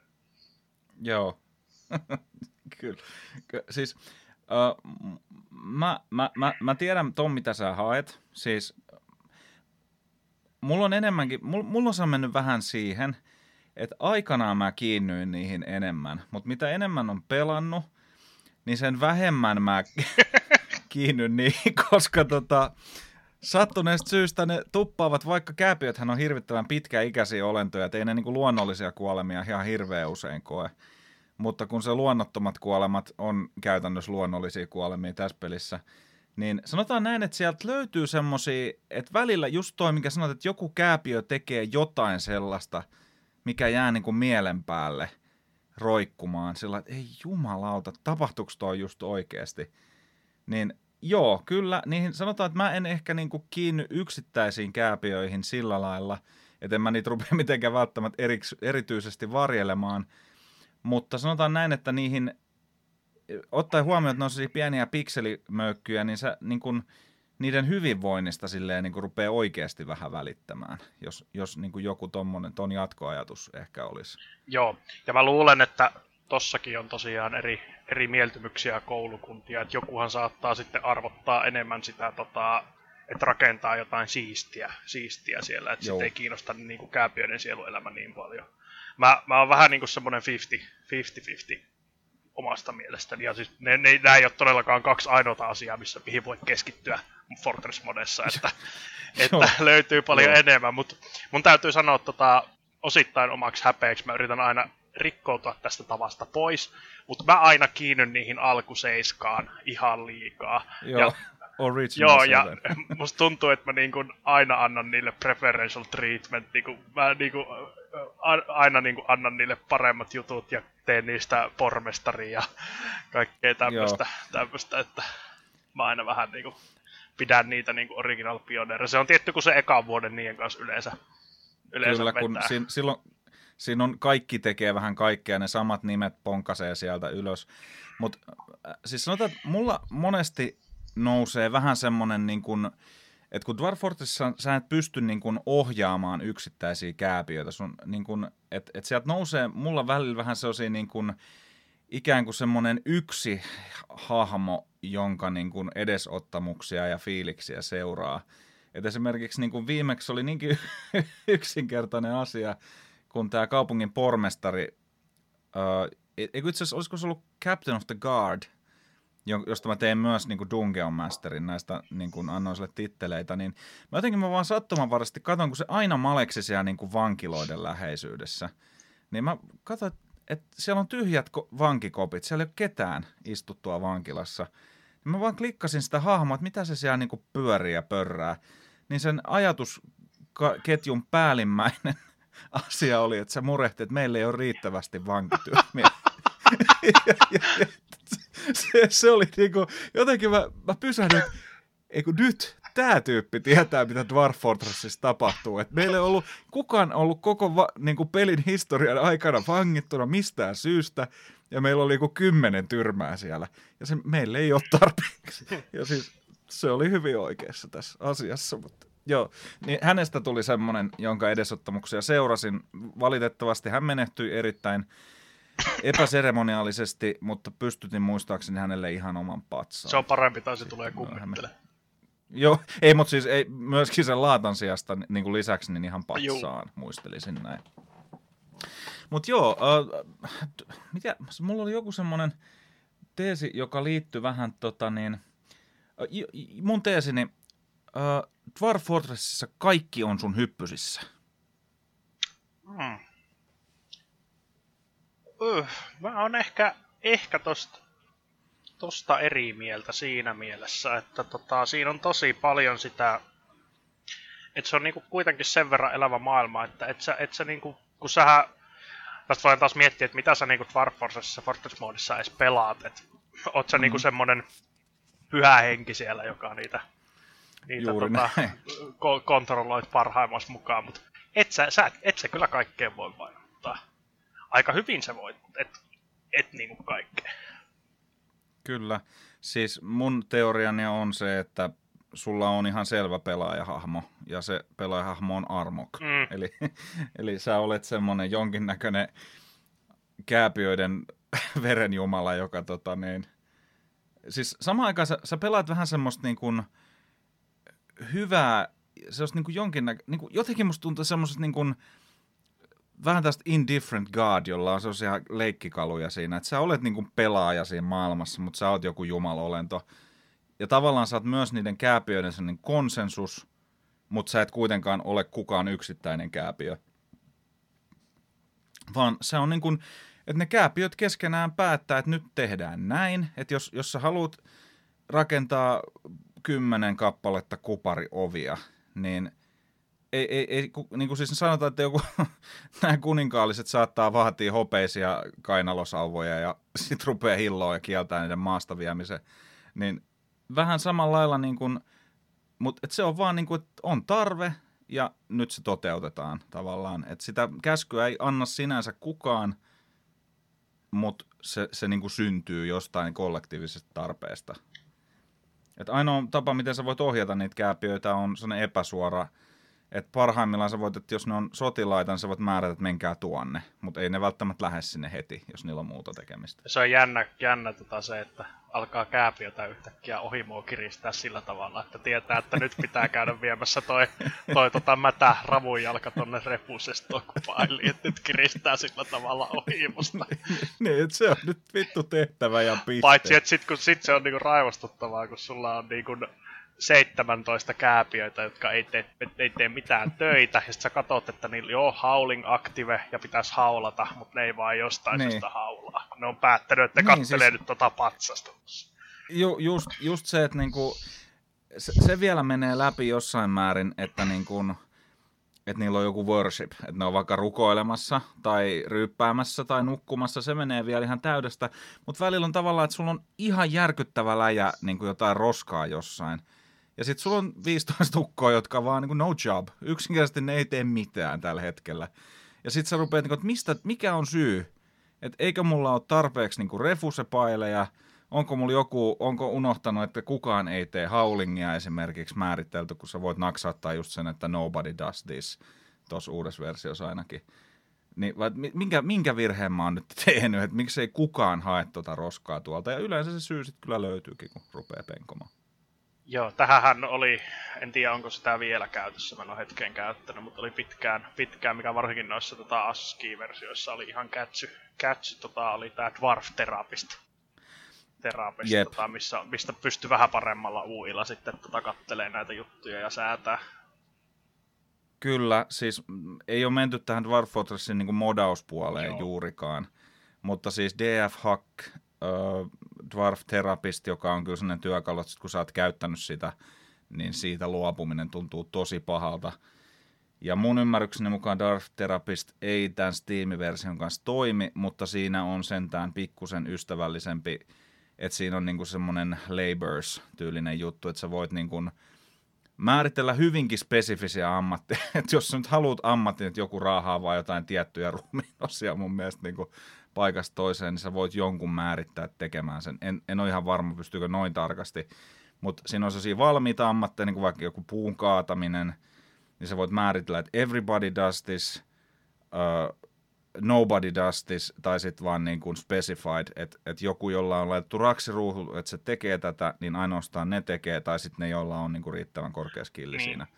Ainakin sä voit Mut- Purrovia ja Forbidden niin. avulla tehdä silleen, että jotkut vaan tekee duunia, kun sä voit laittaa niin kuin Juu. joku gra- grab left leg forbidden jonnekin, ja okei, sä et saa Niin. mennä tonne Purroviin, niin sitten... Tääkin, tääkin taas kuulostaa taas semmoiselle, joka ei ole ihan hirveästi perehtynyt, niin ihan hirveältä hebrealta, mutta... Joo, eli bu- no joo, Burrovi voi sen verran avata, että sä pystyt niinku määrittelemään sellaisia alueita, missä ne kääpiöt, niinku, joko ne ei saa mennä sinne tai sitten niiden on pakko olla siellä. Mutta Steam-versiossa on ainakin sen verran avattu sitä, että että jos jollakin kääpiöllä on määritetty burrovi, joka on niin kuin alue, että se on ainoastaan vaikka sen koti, baari ja sen työpaja, niin sä voit tehdä semmoisen niin kuin myönnytyksen siihen, että se voi hakea esimerkiksi kamaa sen ulkopuolelta niin kuin sinne sen työpajaan, että jos kukaan muu ei tuo sille sitä kivenmöhkälettä, niin se ei siellä itkeskele yksi, että eipä ole mitään tavaraa, millä tehdä, vaan se voi itse käydä sen burrovin ulkopuolella sen hakemassa, mutta kuitenkin. Joo. Sitten, tota, oliko sulla vielä jotain vai heitäks vielä? No ei toho, heitä sinä Tota, vähän taas. Mulla oli tämmönen yksi täällä, että DF on addiktoiva peli. No kyllä. DF on addiktoiva peli. Tosin sanotaan itsellä se menee niin, että se addiktio, kun se syntyy, niin sitten ei pysty ajattelemaan oikeastaan mitään muuta edes leikillään minkään muun pelinkään pelaamista kuin Dwarf Fortressin, koska se, se vie sun kaikki ajatukset hetkellisesti. Mutta ainakin mulla se menee vähän silleen, että kun, että kun sä pelaat sitä, niin sitten kun se kiintiö täyttyy, niin sitten se täyttyy pariksi vuodeksi kerrallaan. Mutta sitten se, se, se, alkaa kyllä taas kutittaa jossain vaiheessa, pitäisiköhän taas käydä. Joo, se on, tää on vähän semmonen peli, että sitä tulee harvoin pelattua, sit kun sitä pelaa, niin sitä tulee pelattua kerralla yhdeksän tuntia. Tota, Niin, just, ju, juuri se on just siinä mielessä hauska, että se niin kun, mitenkä siihen jaksaa keskittyä, niin se ei jo- johdu mistään semmoisesta ikävästä tarkoituksenmukaisesti tehdystä Skinnerbox hössytyksestä, että joku on suunnitellut, että tehdään tämmöinen peli, jota ei, ei tee mieli lopettaa tai iskee joku FOMO, FOMO päälle, vaan, Jep. vaan se on Jep. vaan kun se on niin ihmeellinen mielenkiintoista touhua, kun siihen pääsee sisään. Tulee vähän niin kuin semmoinen flow, flow-tila. Tulee todellakin flow, ja sitten kun sä rupeat oikeasti niin kuin vähän just, kun sä sanoit, että sä kiinnyt niihin kääpiöihin, ja et mulla tulee enemmän jotenkin, että mä kiinnyn siihen niin kuin paikkaan ja siihen miljööseen ja siihen tarinaan, minkä, mikä siinä muodostuu, niin tavallaan kun, niin kuin se, että mä haluan nähdä, että mitä seuraavaksi tapahtuu, tai vaihtoehtoisesti mä haluan nähdä, että onko tästä katastrofista mahdollisuus selviytyä mitenkään, niin tavallaan se on ainakin mulla se, mikä ajaa siihen niin kuin, suorastaan fanaattiseen pelaamiseen paikkaan. Sulla on selkeästi enemmän Esimerk- toi kissan kuin koiran luona. No ihan, ihan heittämällä jo. Että tota, en, en, en tiedä siis, kun mä just mietin, että, mä, että ostanko nyt Dwarf Fortressin rahalla, kun perhana sen saisi ilmaiseksi ja näin, mutta mä ajattelin, että hitto soiko, että kokeillaan nyt, että jos sitä nyt edes tulee se parikymmentä tuntia pelattua, niin kyllä se sitten kannatti. Niin kuukaudessa sata tuntia tuli ja käytännössä melkein sitä yhtä forttia. Oli siinä pari tämmöistä kokeiluakin alkuun vähän niin kuin sisäänpääsyä, mutta kyllä se vaan vei mukanaan jälleen kerran niin kuin ihan samalla kuin silloin parhaimmillaan ekoina vuosina. Joo. Ehkä jopa, ehkä jopa enemmän voisin sanoa kuin koskaan aikaisemmin. Mm. Mulla on ollut pitkään, mä silloin teininä pelasin just todella paljon, paljon ja nytpä on niin kuin nämä lähivuosina on ollut aina ne ollut jotain 10 parikymmentä tuntia fortti, fortti niin kuin silleen aina ja sitten sit niin kuin tulee kiintiö täyteen, mutta mä ajattelin, että varmaan nyt sitten tota kesään mennessä tulee toi Steam-versio kanssa ihan niin kuin tukimielessä ostettua, Joo. ostettua ja sitten kesällähän se on mukava pelata, kun on hyvät kelit ulkona, niin istua sisällä ja Just niin, niin tänne vaan verhot kiinni ja juuri näin. Joo, mulla on oikeastaan enää yksi semmonen teesi, minkä mä haluan sanoa ehkä ääneen. Kyllähän niitä kymmenittäin tulee varmasti mieleen ja tuntuu, että me ei olisi raapastu pintaa taas tämän pelin suhteen tässä näistä teesien kanssa, mutta jossain vaiheessa on pakko viheltää peli poikki, niin otetaan molemmat yhdet vielä ja sitten vähän puidaan niitä hauskoja tarinoita, mitä se Joo. peli on muodostanut. Mun viimeinen teesini on Dwarf Fortress on kaunis peli. Hmm.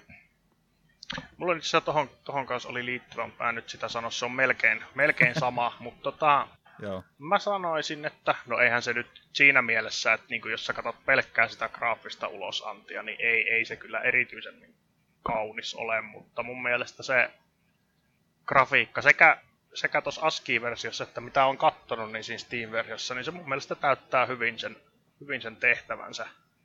tehtävänsä ja tota, se on sellaista, että se jättää sulle mie- mielikuvitukselle tota, niin kuin tilaa toimia. Vähän sama juttu kuin noissa jossain vanhoissa Space Questeissa ja sitten vielä vanhemmissa tekstiseikkailuissa sit ihan rooli, pöytäroolipeleissä, niin se sun pääasiallinen toiminta tapahtuu sitten siellä mielikuvituksessa, kun sä kuvittelet niitä käytäviä ja tälleen. Sitten jos lähdetään vielä vähän abstraktimmaksi tasolle, niin Dwarf Fortress on niin kuin, se on ajatuksena ja just siinä, että se on niin kuin päässytkin tähän pisteeseen, mitä on, niin näin pienestä ponnistanut, niin se on, se on kaunista. Että tähän, tämä voisi olla mun tyhjentävä vastaus tähän. Tiedä, tiedätkö, että veit jalat suusta, niin että en mä pysty tuota oikein tuon paremmin sanomaan, että siis mä en ole itse juurikaan pelannut sitä, tota, sitä ASCII-grafiikkaversiota. Et mulla se sisäänkäynti meni sillä, että niin mä luin Both Murdered, Both Murdered storin, joka varmaan aika monella on se ensikosketus. Suosittelen edelleenkin lämpimästi. Tuli itkunaurut vielä näiden vuosien jälkeen, kun luki sitä uudestaan. Niin tota, se, että vaikka sä otat sä siihen erilaisen pikseli tilesetin, sä saat sen alkuperäisenkin kyllä niin kun, siihen saat niin tämmöiset alkeelliset pikseligrafiikat, tai pelaat sen tileseteillä, mutta paljon paljon sen pelin tapahtumista kerrotaan niin kuin tekstin avulla.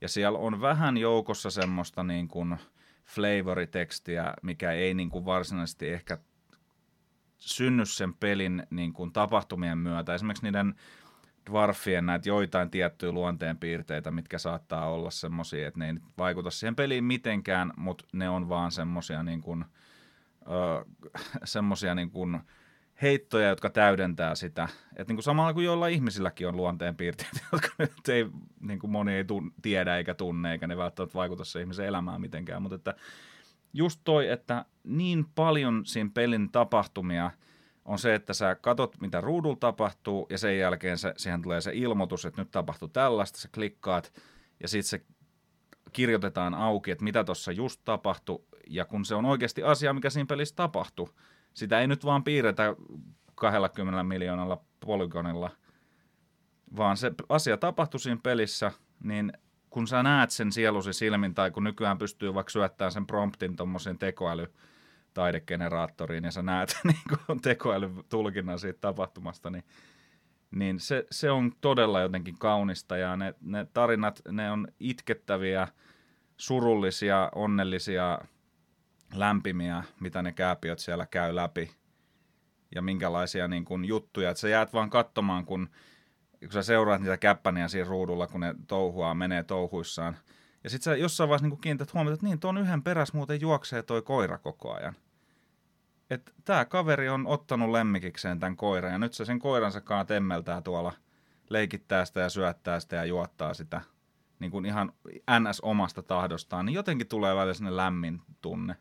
Ja sitten myös niitä käänteisiä tunteita, kun tapahtuu niitä ihan helvetin hirveitä asioita. Mutta kaunista se on joka tapauksessa on niin graafisesti se ASCII-versio, kaikki nämä tilesetit ja se, mitä niin kuin sun pään sisällä tapahtuu, niin on se kaikkein. siitä kauneus. tulee, tota, ASCII-versiosta tulee aina mieleen, että mäkä, mäkin sitten tilesetteihin vaihoin jossain vaiheessa, mutta se on, se, on tota, se, tulee se meemi, meemi tota, kun, onko se Matrixista se Cypher, kun se katsoo niin, sitä, että niin, niin, I don't niin, even see, see the text anymore, it's Plump Helmet Spawn.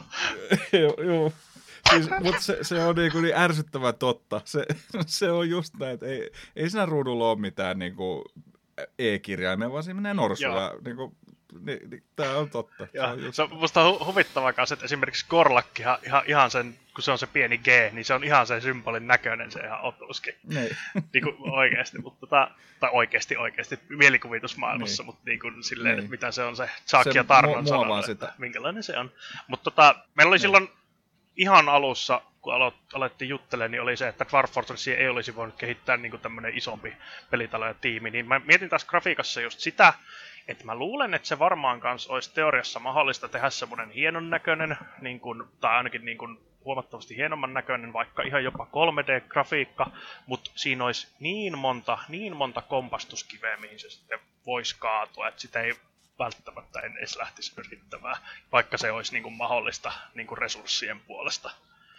Että niin kuin niin, se siis, pelidesign olisi niin kyllä. niin vaikeaa. Että tämä, tämä on aika toimiva ratkaisu tällä hetkellä, mikä, mikä tämä on.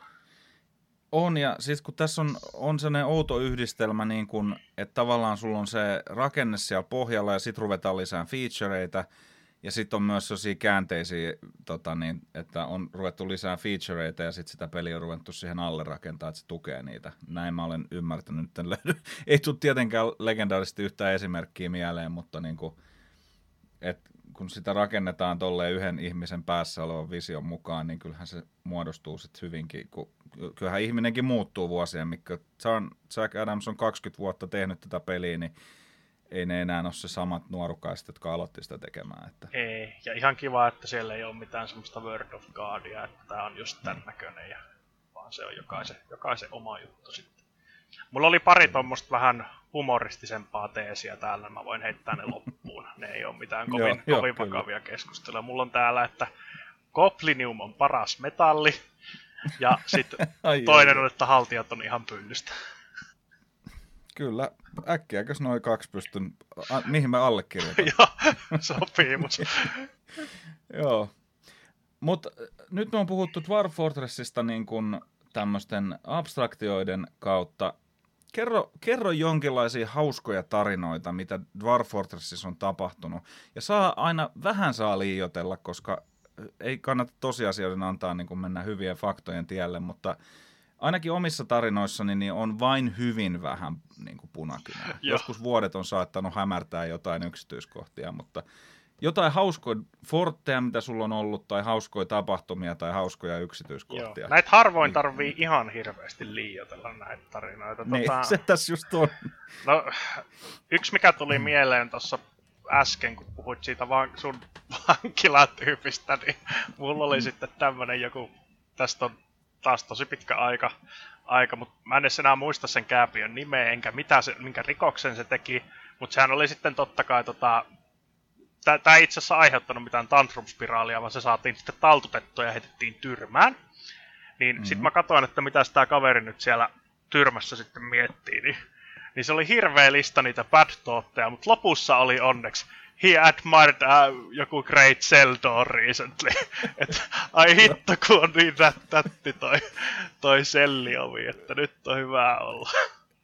Siis joo, termejä, mitä muuten avata, tämä Tantrum Spiral, mikä ei enää nykyään ole tota, ehkä niin yleinen, se on jossain määrin, mutta tämä tämmöinen, äh, niin kuin mä käänsin sen suomeksi, niin kuin raivarikierre. Juu, se on hyvä suomennus. Et kun y- yksi käppänä saa raivokohtauksen jostakin syystä, niin, ja se saattaa sitten, siltä menee hermot, se ehkä hakkaa jonkun kiukuspäissään tai rikkoo paikkoja, ja se hakkaa jonkun, jonka, niin kun, joka vaikka sairaalakuntoon, et ei kuoliaaksi, mutta niin kun vaikka sillä että se ei pysty enää kävelemään ikinä tai jotain tällaista, niin sen sukulaiset suuttuu ja ne saa myöskin raivarin siitä ja sen kaverit suuttuu. Ja sitten se, niinku, se kierre alkaa siitä. Sä, sä niinku näet, että se alkaa, mutta sä et voi sille enää mitään.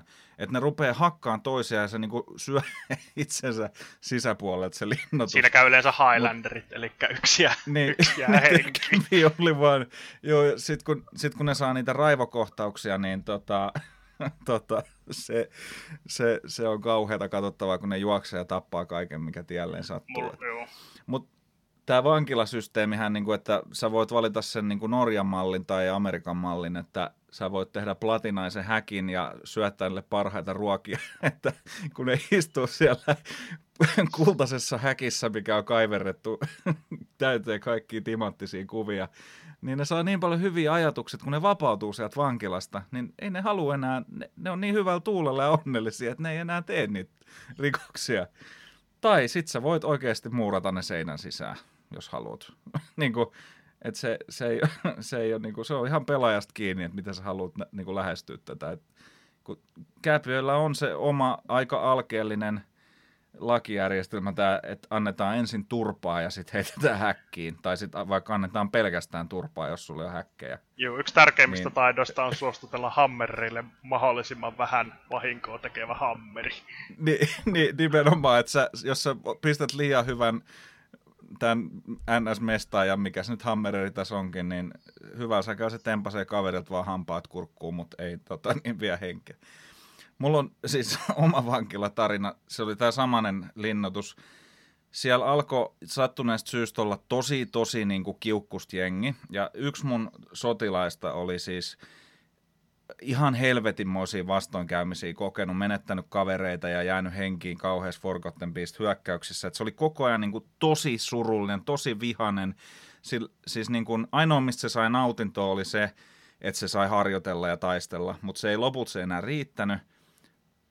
Et se, se oli niin kuin ihan sillä rajalla, että se menee niin kuin berserk, eli se vaan rupeaa teurastamaan kaikkea. Se, se sen jälkeen se, se on menetetty tapaus, sitä ei voi enää niin kuin laskea yhteiskunnan jäseneksi, niin vartijat otti sen kiinni ja hakkas sen ja heitti tyrmää, joka on ihan tämä normaali kuvio.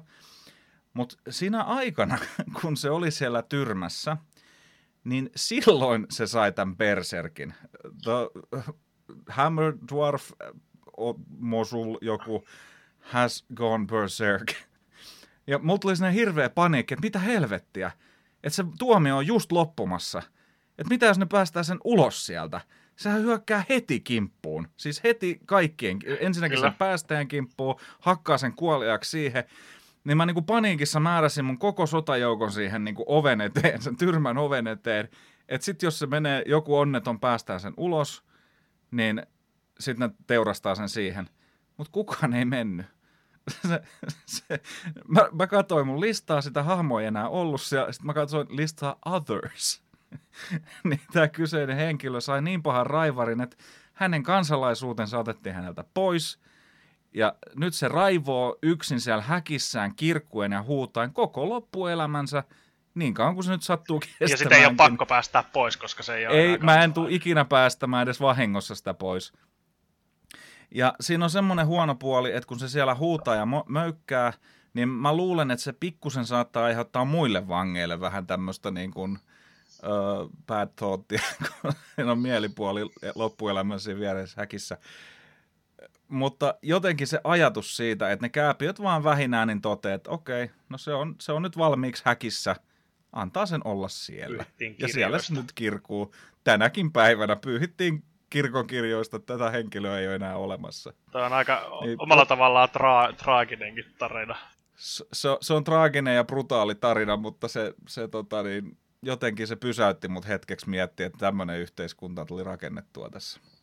Joo, yksi fortti kaatu, kaatu tota, kerran siihen, kun mä en ymmärrä miksi miksi se oli ulkona. Oliko se, mä en muista, muistaakseni noin naiskääpiöt, ne pitää niitä vauvojaan tota, tota, mukana, mukana, kun ne tekee asioita. Joo, pari vuotta ne Juu. pitää aina vauvaa koko ajan mukana. Niin siellä oli sitten joku, olisiko se ollut sitten Fisher Dwarfi tai Rangeri, naiskääpiö kuitenkin, se oli vauva mukana, niin sitten se jostain syystä se säikähti jotain, jotain tota jättiläisrapua rapua ja tota, sitten se tiputti sen vauvansa sinne jokeen. jokeen ja tota, sitten se sukelsi sen perään totta kai ja joku toinen kääpiö pelasti sen vauvan kyllä sieltä, mutta sitten se äiti hukkui hukku sinne virtaan. Joo. Ja tästähän sitten lähti, lähti tota tantrum-spiraali, kun se mies, mies tota, sanon, että mies kuuli siitä, mutta kun se kuoli sen vaimo, niin sehän sai heti instant bad ja se oli, se oli niin paha, että niin. se, se alkoi sitten siellä tota, teurastaa porukkaa. Tämähän nyt ei olisi ollut mitenkään muuten välttämättä niin huono, mutta kun se taisi olla oliko mun, ei ollut paras, ei ollut Captain of the Guard, mutta se oli toiseksi tai kolmanneksi paras, paras tota, mun Hammer niin. Dwarfi, niin se alkoi sitten siellä workshopeilla pistää porukkaa kylmäksi. Joo, siis se on, se on ihan hirveetä, kun sun niin kuin parhaat sotilaat, varsinkin jos ne sattuu olemaan niin kuin aktiivipalveluksessa silloin, että ne on niin kuin hampaisiin asti aseistettu teräsaseilla, ja sitten niiltä loppuu elämähalu, ja ne hyökkää, niin ei jumala, jälki on aina ihan karmeata. Joo, näitähän on just niitä strategioita, mitä jotkut tekee, että ne eristää sitten ne sotajoukot. Mikä ei se Joo, mun, ja munkaan, se on... mun mielestä ei kuulosta ihan terveeltä toiminnalta, mutta... Niin kuin siis, sit jos ne on riittävän kauan maan alla, niin sitten ne rupeaa yrjöilemään, jos ne joutuu tulemaan niin kuin pinnalle. Joo. Uh, um, sotajoukoista puheen ollen, niin mulla oli mulla on nyt tämä mun viimeisin fortti on sellainen, missä ei ole ollenkaan vihamielisiä naapureita. Siellä ei ole haltioita, siellä ei ole goblineita, siellä on jotain lepakkoihmisiä siellä jossain, mutta ne ei ole ikinä tullut käymään tai muutenkaan. Niin mä en ole joutunut sotimaan, mutta mä muistan sellaisen sotakeissin, Et kun mulla on pitkään meni ennen kuin mä tajusin, että miten ne sotajoukot niin kuin varustetaan ja miten niitä treenautetaan ja niin edespäin. Mutta sitten kun mä tajusin, niin mulla tuli ihan suhteellisen kova sotajoukko ja ne rupes tappamaan sitten tota, noita mörköjä maan alla ensin ja sitten tuli ensimmäinen Goblin Raidi. Goblinit tuli tuomaan tota niin, Gobliniittia tarjolle ja no nehän tapettiin, se oli sinne pikkuporukka vaan ja sitten tuli vähän isompi porukka ja sitten rupesi tulemaan Elkbirdeillä ja muilla ratsastavia kauheita ja niillä oli peikkoja mukana ja kaikkea. Mutta mä pistin nyt kunnon Pelennor Fieldsit, että nyt, nyt kohdataan vihollinen, että se on täysin ylivoimainen, että mä en tule mitenkään voittamaan tota porukkaa millään ilveellä. Niin kuin mulla ei ollut mitään hukutuskammioita tai ansakäytäviä siinä vaiheessa olemassa, niin mä että no tulkoon nyt, nyt vedetään turpiin, että mulla on, mulla on kova sotaväki. Ja ne goblinit hyökkäs, mun ka- kääpiöt hyökkäs tota vastaan, ja veri lensi ihan saatanasti tapettiin goblineita, mutta niitä oli niin paljon, että ne hakkas lopulta koko mun sotajoukon kuoliaksi, paitsi yhden legendary wrestler, legendary biter, eli kääpiä, jolla, joka paini hengiltä noita goblineita. Ne, ei saa, ne sai hakattua siltä jalat poikki. Et se, se pystyi jostain konttaamaan siellä taistelukentillä aina jos se sai Goblinin kiinni, se puri ja paini sen kuoliaaksi, niin ne lähti karkuun sitä. Kukaan ei pärjännyt sille. Se ei saanut niitä kiinni, mutta ne ei oikein päässyt pakoonkaan. Niin mä, mä varmaan niin kuin kymmenen minuuttia kattelin sitä ruutua ja totesin, että ei tästä tule hevo helvetti, että se ei saa ketään kiinni, mutta se mielikuva siitä, kun yksi ainoa käppi molemmat jalat paskana konttaa siellä niityillä ja pure. Ja tule tänne. Pur, tule ja puristaa halaa kuoliaksi aina goblinia. Ne juoksee paniinkissa karkuun. Ne ei tiedä, mitä ne tekee. Ne, ei ne voi hyökätä sen kimppuun. Se ei saa niitä kiinni. Mutta se, se, on vähän niin kuin tämä tämmöinen vanha metsästysmetodi, että kävellään uhri kuoliaksi.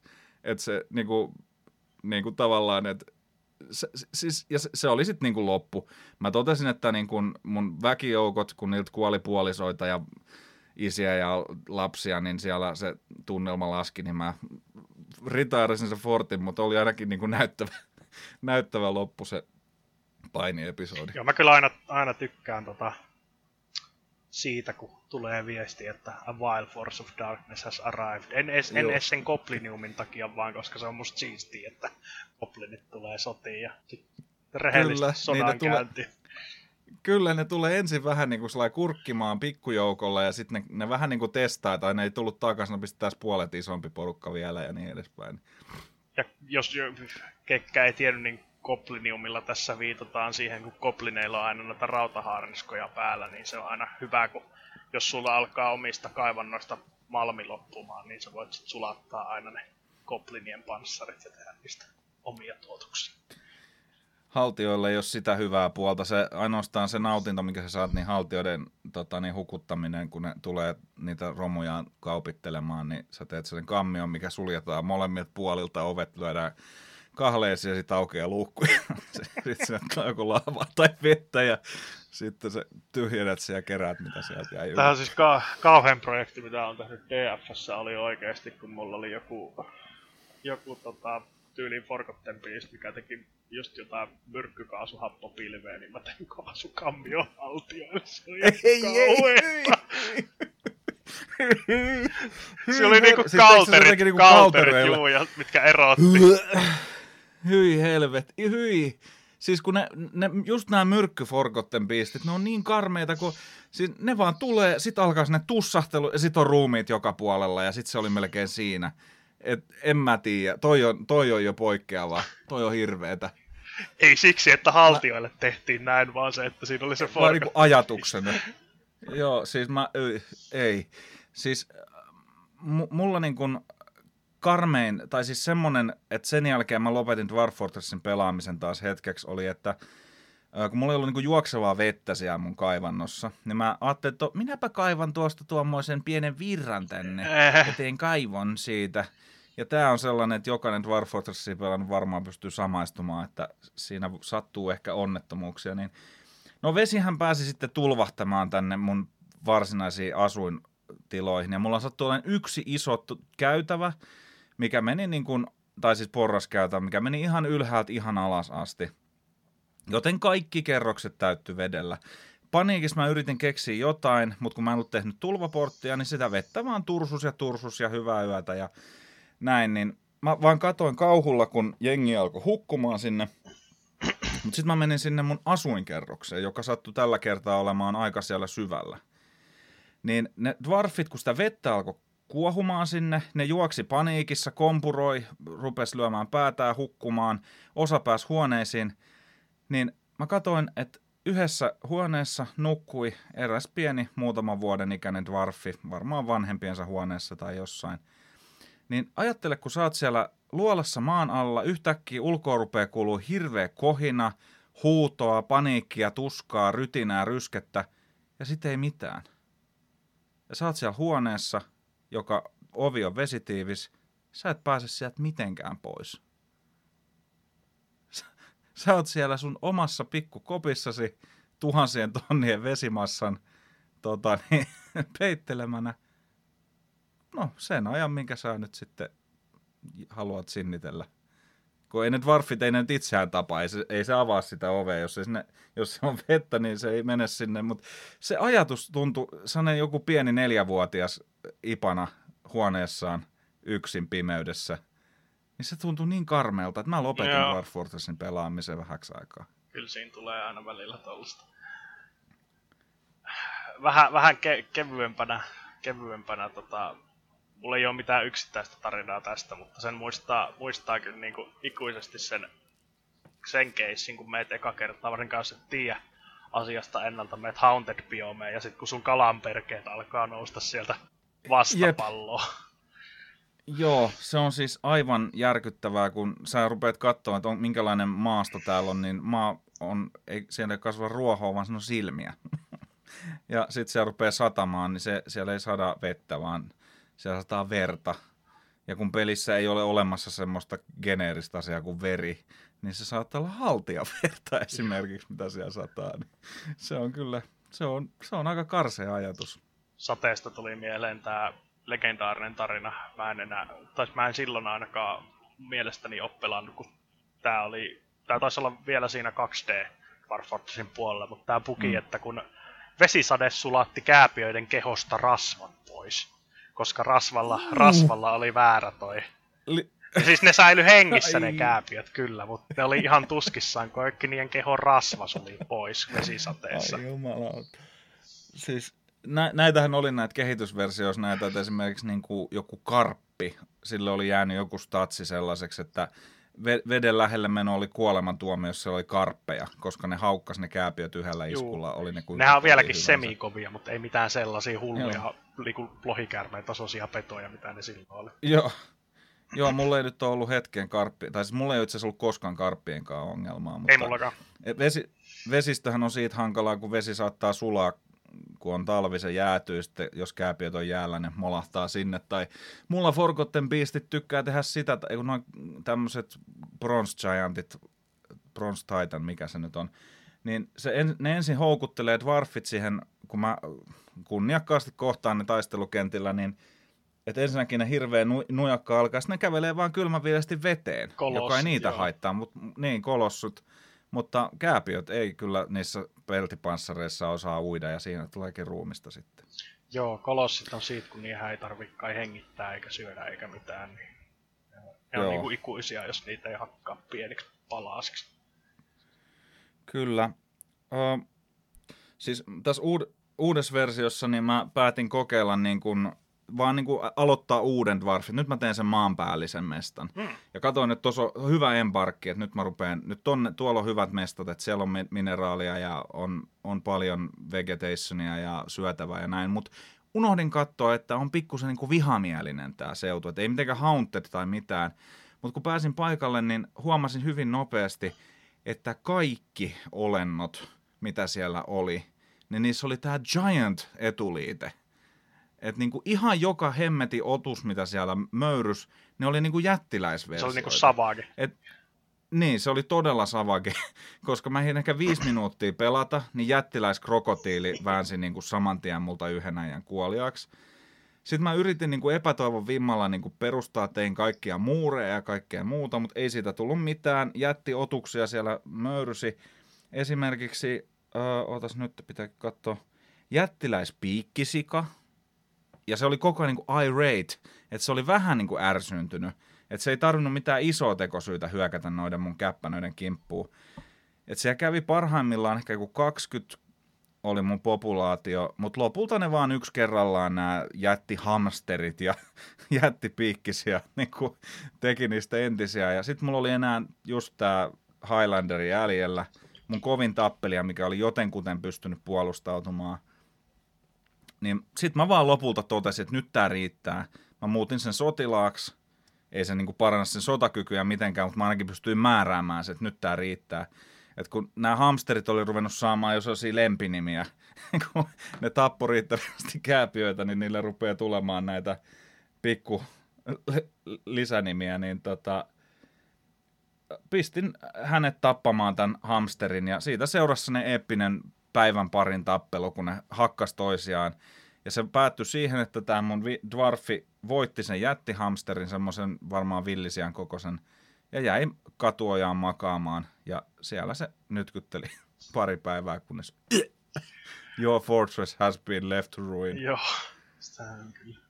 Sitten toinen oli vielä tämmöinen, että toi, äh, mulla oli taas tämmöinen sotilas, tässä tulee ihmissotilas, millä oli tota, niin todella niin kuin kans kurja elämä ja se oli tosi onneton. Syy oli se, että mä en ollut valmistanut niin ihmisten kokoisia vaatteita, että se kulki sellaisissa niin riepuissa siellä niin se, se siinä niin kuin turhaantui aika pahasti ja joutui koko ajan oike- vanke- vaikeuksia, vankilaa ja tappeluita. Ja sitten lopulta niin kun mä totesin, että nyt tämä riittää, että se on ollut joku kolme kertaa vankilassa ja aina kun se vapautuu sieltä, niin se on ehkä kuukauden pari ok, sitten se rikkoo jotain saatana jonkun patsaa ja hakkaa jonkun, ja kun se sattuu sotilas, se hakkaa aika pahaan kuntoon.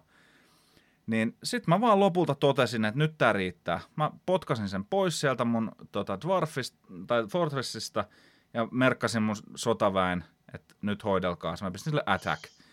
Niin yksi, yksi kääpiö mun sotaväestä, siis ei mikään niinku mega-armeija, yksi kääpiö, joka tota niin, käveli tämä City Ukorupu oli tämän kyseisen ihmisen nimi. Se möykkäsi siellä niinku niiden parakeissa, missä se oli. Medtop Lobokatek ammatiltaan tämmöinen joku viljelijä, siviiliammatiltaan, otti sen Iron, eiku Steel Swordswordin, käveli sen viereen, tempas siltä yhden liskulla pään irti ja totesi, So easily broken. This does not scare me. ja, tämä City Ukurupon ruumis tipahti maahan, joku kävi hakemassa sen ruumiin pois, ja tämä Medlop – jäi siihen yksin siihen samaan kohtaan practice martial skill. Eli kuvittele niin kuin kääpiöinen Steven Segal tulee huoneeseen ja sivaltaa pään irti ja jää siihen. Tekee jotain katoja kataa. siihen. Just ja verta joka puolella. Mutta näin, tässä tämmöisiä pieniä anekdootteja. Vieläkö sulla on jotain ennen kuin ruvetaan closeaamaan? Äh, ei nyt tuu, just heti näitähän on hirveästi näitä tarinoita, mutta ei sellaista yksittäistä nyt tuu, tuu mieleen. Joo, Kyllä, siis nämä on just semmosia, että näitähän on netti täynnä ja tosiaan Boat Murdered, eli laiva murhattu näin suomeksi, oli tämä generaattorin tuoma nimi tälle mestalle, niin se on edelleenkin, vaikka se on vuodet 2006, niin kannattaa tsekata se ehdottomasti, se on todella, todella kova. Mutta hei, nyt Jan, me ollaan puhuttu Dwarf Fortressista paljon, mutta tuntuu, että ei saatu mitään mm. aikaa jotenkin. Tuntuu, että ollaanko me vaan syvennetty tätä kuilua uninitiatedin ja Dwarf Fortressin välillä vai onko me tehty siihen jonkinnäköistä siltaa? En tiedä. Se jää nähtäväksi. Se jää nähtäväksi. Mulla on tota, yksi kysymys sulle vielä. Joo. Minkälaisena näet Dwarf Fortressin tulevaisuuden? Mä näen, jos se on, mietitään, että se on nyt tota, tota 15 vuotta vetänyt, vetänyt tolleen lahjoituksilla kituuttaa ja nyt tota, nyt tota on tullut vähän massiakin, mutta mulla on jotenkin niin kova luotto siihen Chuckiin ja Tarniin, että se varmaan jatkuu ihan samalla tavalla. Eli ho, homma jatkuu, homma paranee, paranee. Tota, katsotaan sitten vuonna 2000 sataa, kun tota, Tarn Adamsilla on kyborgin ruumis, että se voi jatkaa tätä devaamista loputtomiin, niin olisiko se sitten valmis vaikka, mutta siihen mennessä niin tuun varmasti katsomaan monen fortin nousuja tuhoon. Kyllä, mä, mä itse ajattelen ehkä, että tässä on vähän semmoinen niin uhka ja mahdollisuus ilmassa, että nyt kun oikeasti heistä tuli yhden liskun miljonäärejä, ei ole, ei ole vielä saanut ensimmäistä tilitystä tuolta tätä nauhoitellessa, voi olla, että julkaisussa on tullutkin jo, koska siis sehän myy 400 000 kappaletta laakista. Joo. Ja näin, että he, he tulee saamaan niin kuin kaikkien välikäsienkin vähennysten jälkeen aikamoisen summan rahaa yhdellä iskulla, joka tuntuu oikealta, silt, niin kuin palkinto pitkästä työstä. Tämä on se heidän tota, myyttinen artefakti, mitä he on työstänyt, eikä ole vieläkään valmis. Mutta tässä on se uhkan mahdollisuus olemassa tavalla, että nyt, se, nyt kun lävähtää miljoonat tilille, niin jääkö nälkä vai tuntuuko, että nyt on massu täynnä? Se on kysymysmerkki mun mielestä. Et Minecraftissa tämä Markus Persson, sehän sitten lopulta siis myy sen eteenpäin, että Minecraft elää, mutta Markus Persson elää surullisen miljardöörin elämää jossakin päin Amerikkaa ilmeisesti tätä nykyään. Pizza and Margarita Shooter, so sad. Niin, just näin. Se, että niin kun, et, kun se semmoinen, että nälkä tekee taiteilijan, jos tiedät mitä tarkoitan, niin että pystyykö sitten, kun nälkä on pois, niin onko se, jatkuuko se tekeminen, niin minä pidän peukkuja. Mä toivon, että tinkimättömällä visiolla jatketaan eteenpäin, mutta en ole yllättynyt myöskään siitä, jos yhtäkkiä tekijätiimi kasvaa kymmenkertaiseksi ja pelin luonne muuttuu vähän niin kuin Minecraftin tyyliin. Se voi olla hyvä asia tai se voi olla huono asia, mutta aika sen näyttää. Mutta näin. Hei, Jan, kiitos sulle, kun tulit juttelemaan Dwarf Fortressista. Tästä aiheesta pointtaa klikkaa Discordissa se alkoi ja siellä se varmasti jatkuu, eli tätä kuuntelevat, niin tervetuloa pointtaa klikkaa Discordin pariin. Linkki löytynee tuolta ehkä jostain, jos osaan sen tuohon laittaa, mutta ainakin tuolta pointtaa klikkaa YouTube-kanavalta ja Instagramistakin löytynee linkki tuonne linktree kautta Miika2K, niin sieltä löytyy kyllä kaikki pointtahan klikkaahan liittyy. Joo, ja kiitos kun kutsuit vieraaksi tästä. Sinne meni Grummar, sinne meni Dwarf Fortress. Pointtaa klikkaa podcasti on tosiaan tullut takaisin ja tästähän me vasta tämä vuosi podcastaan käyntiin. No, mitä on luvassa tänä vuonna Pointtaa klikkaa podcastissa?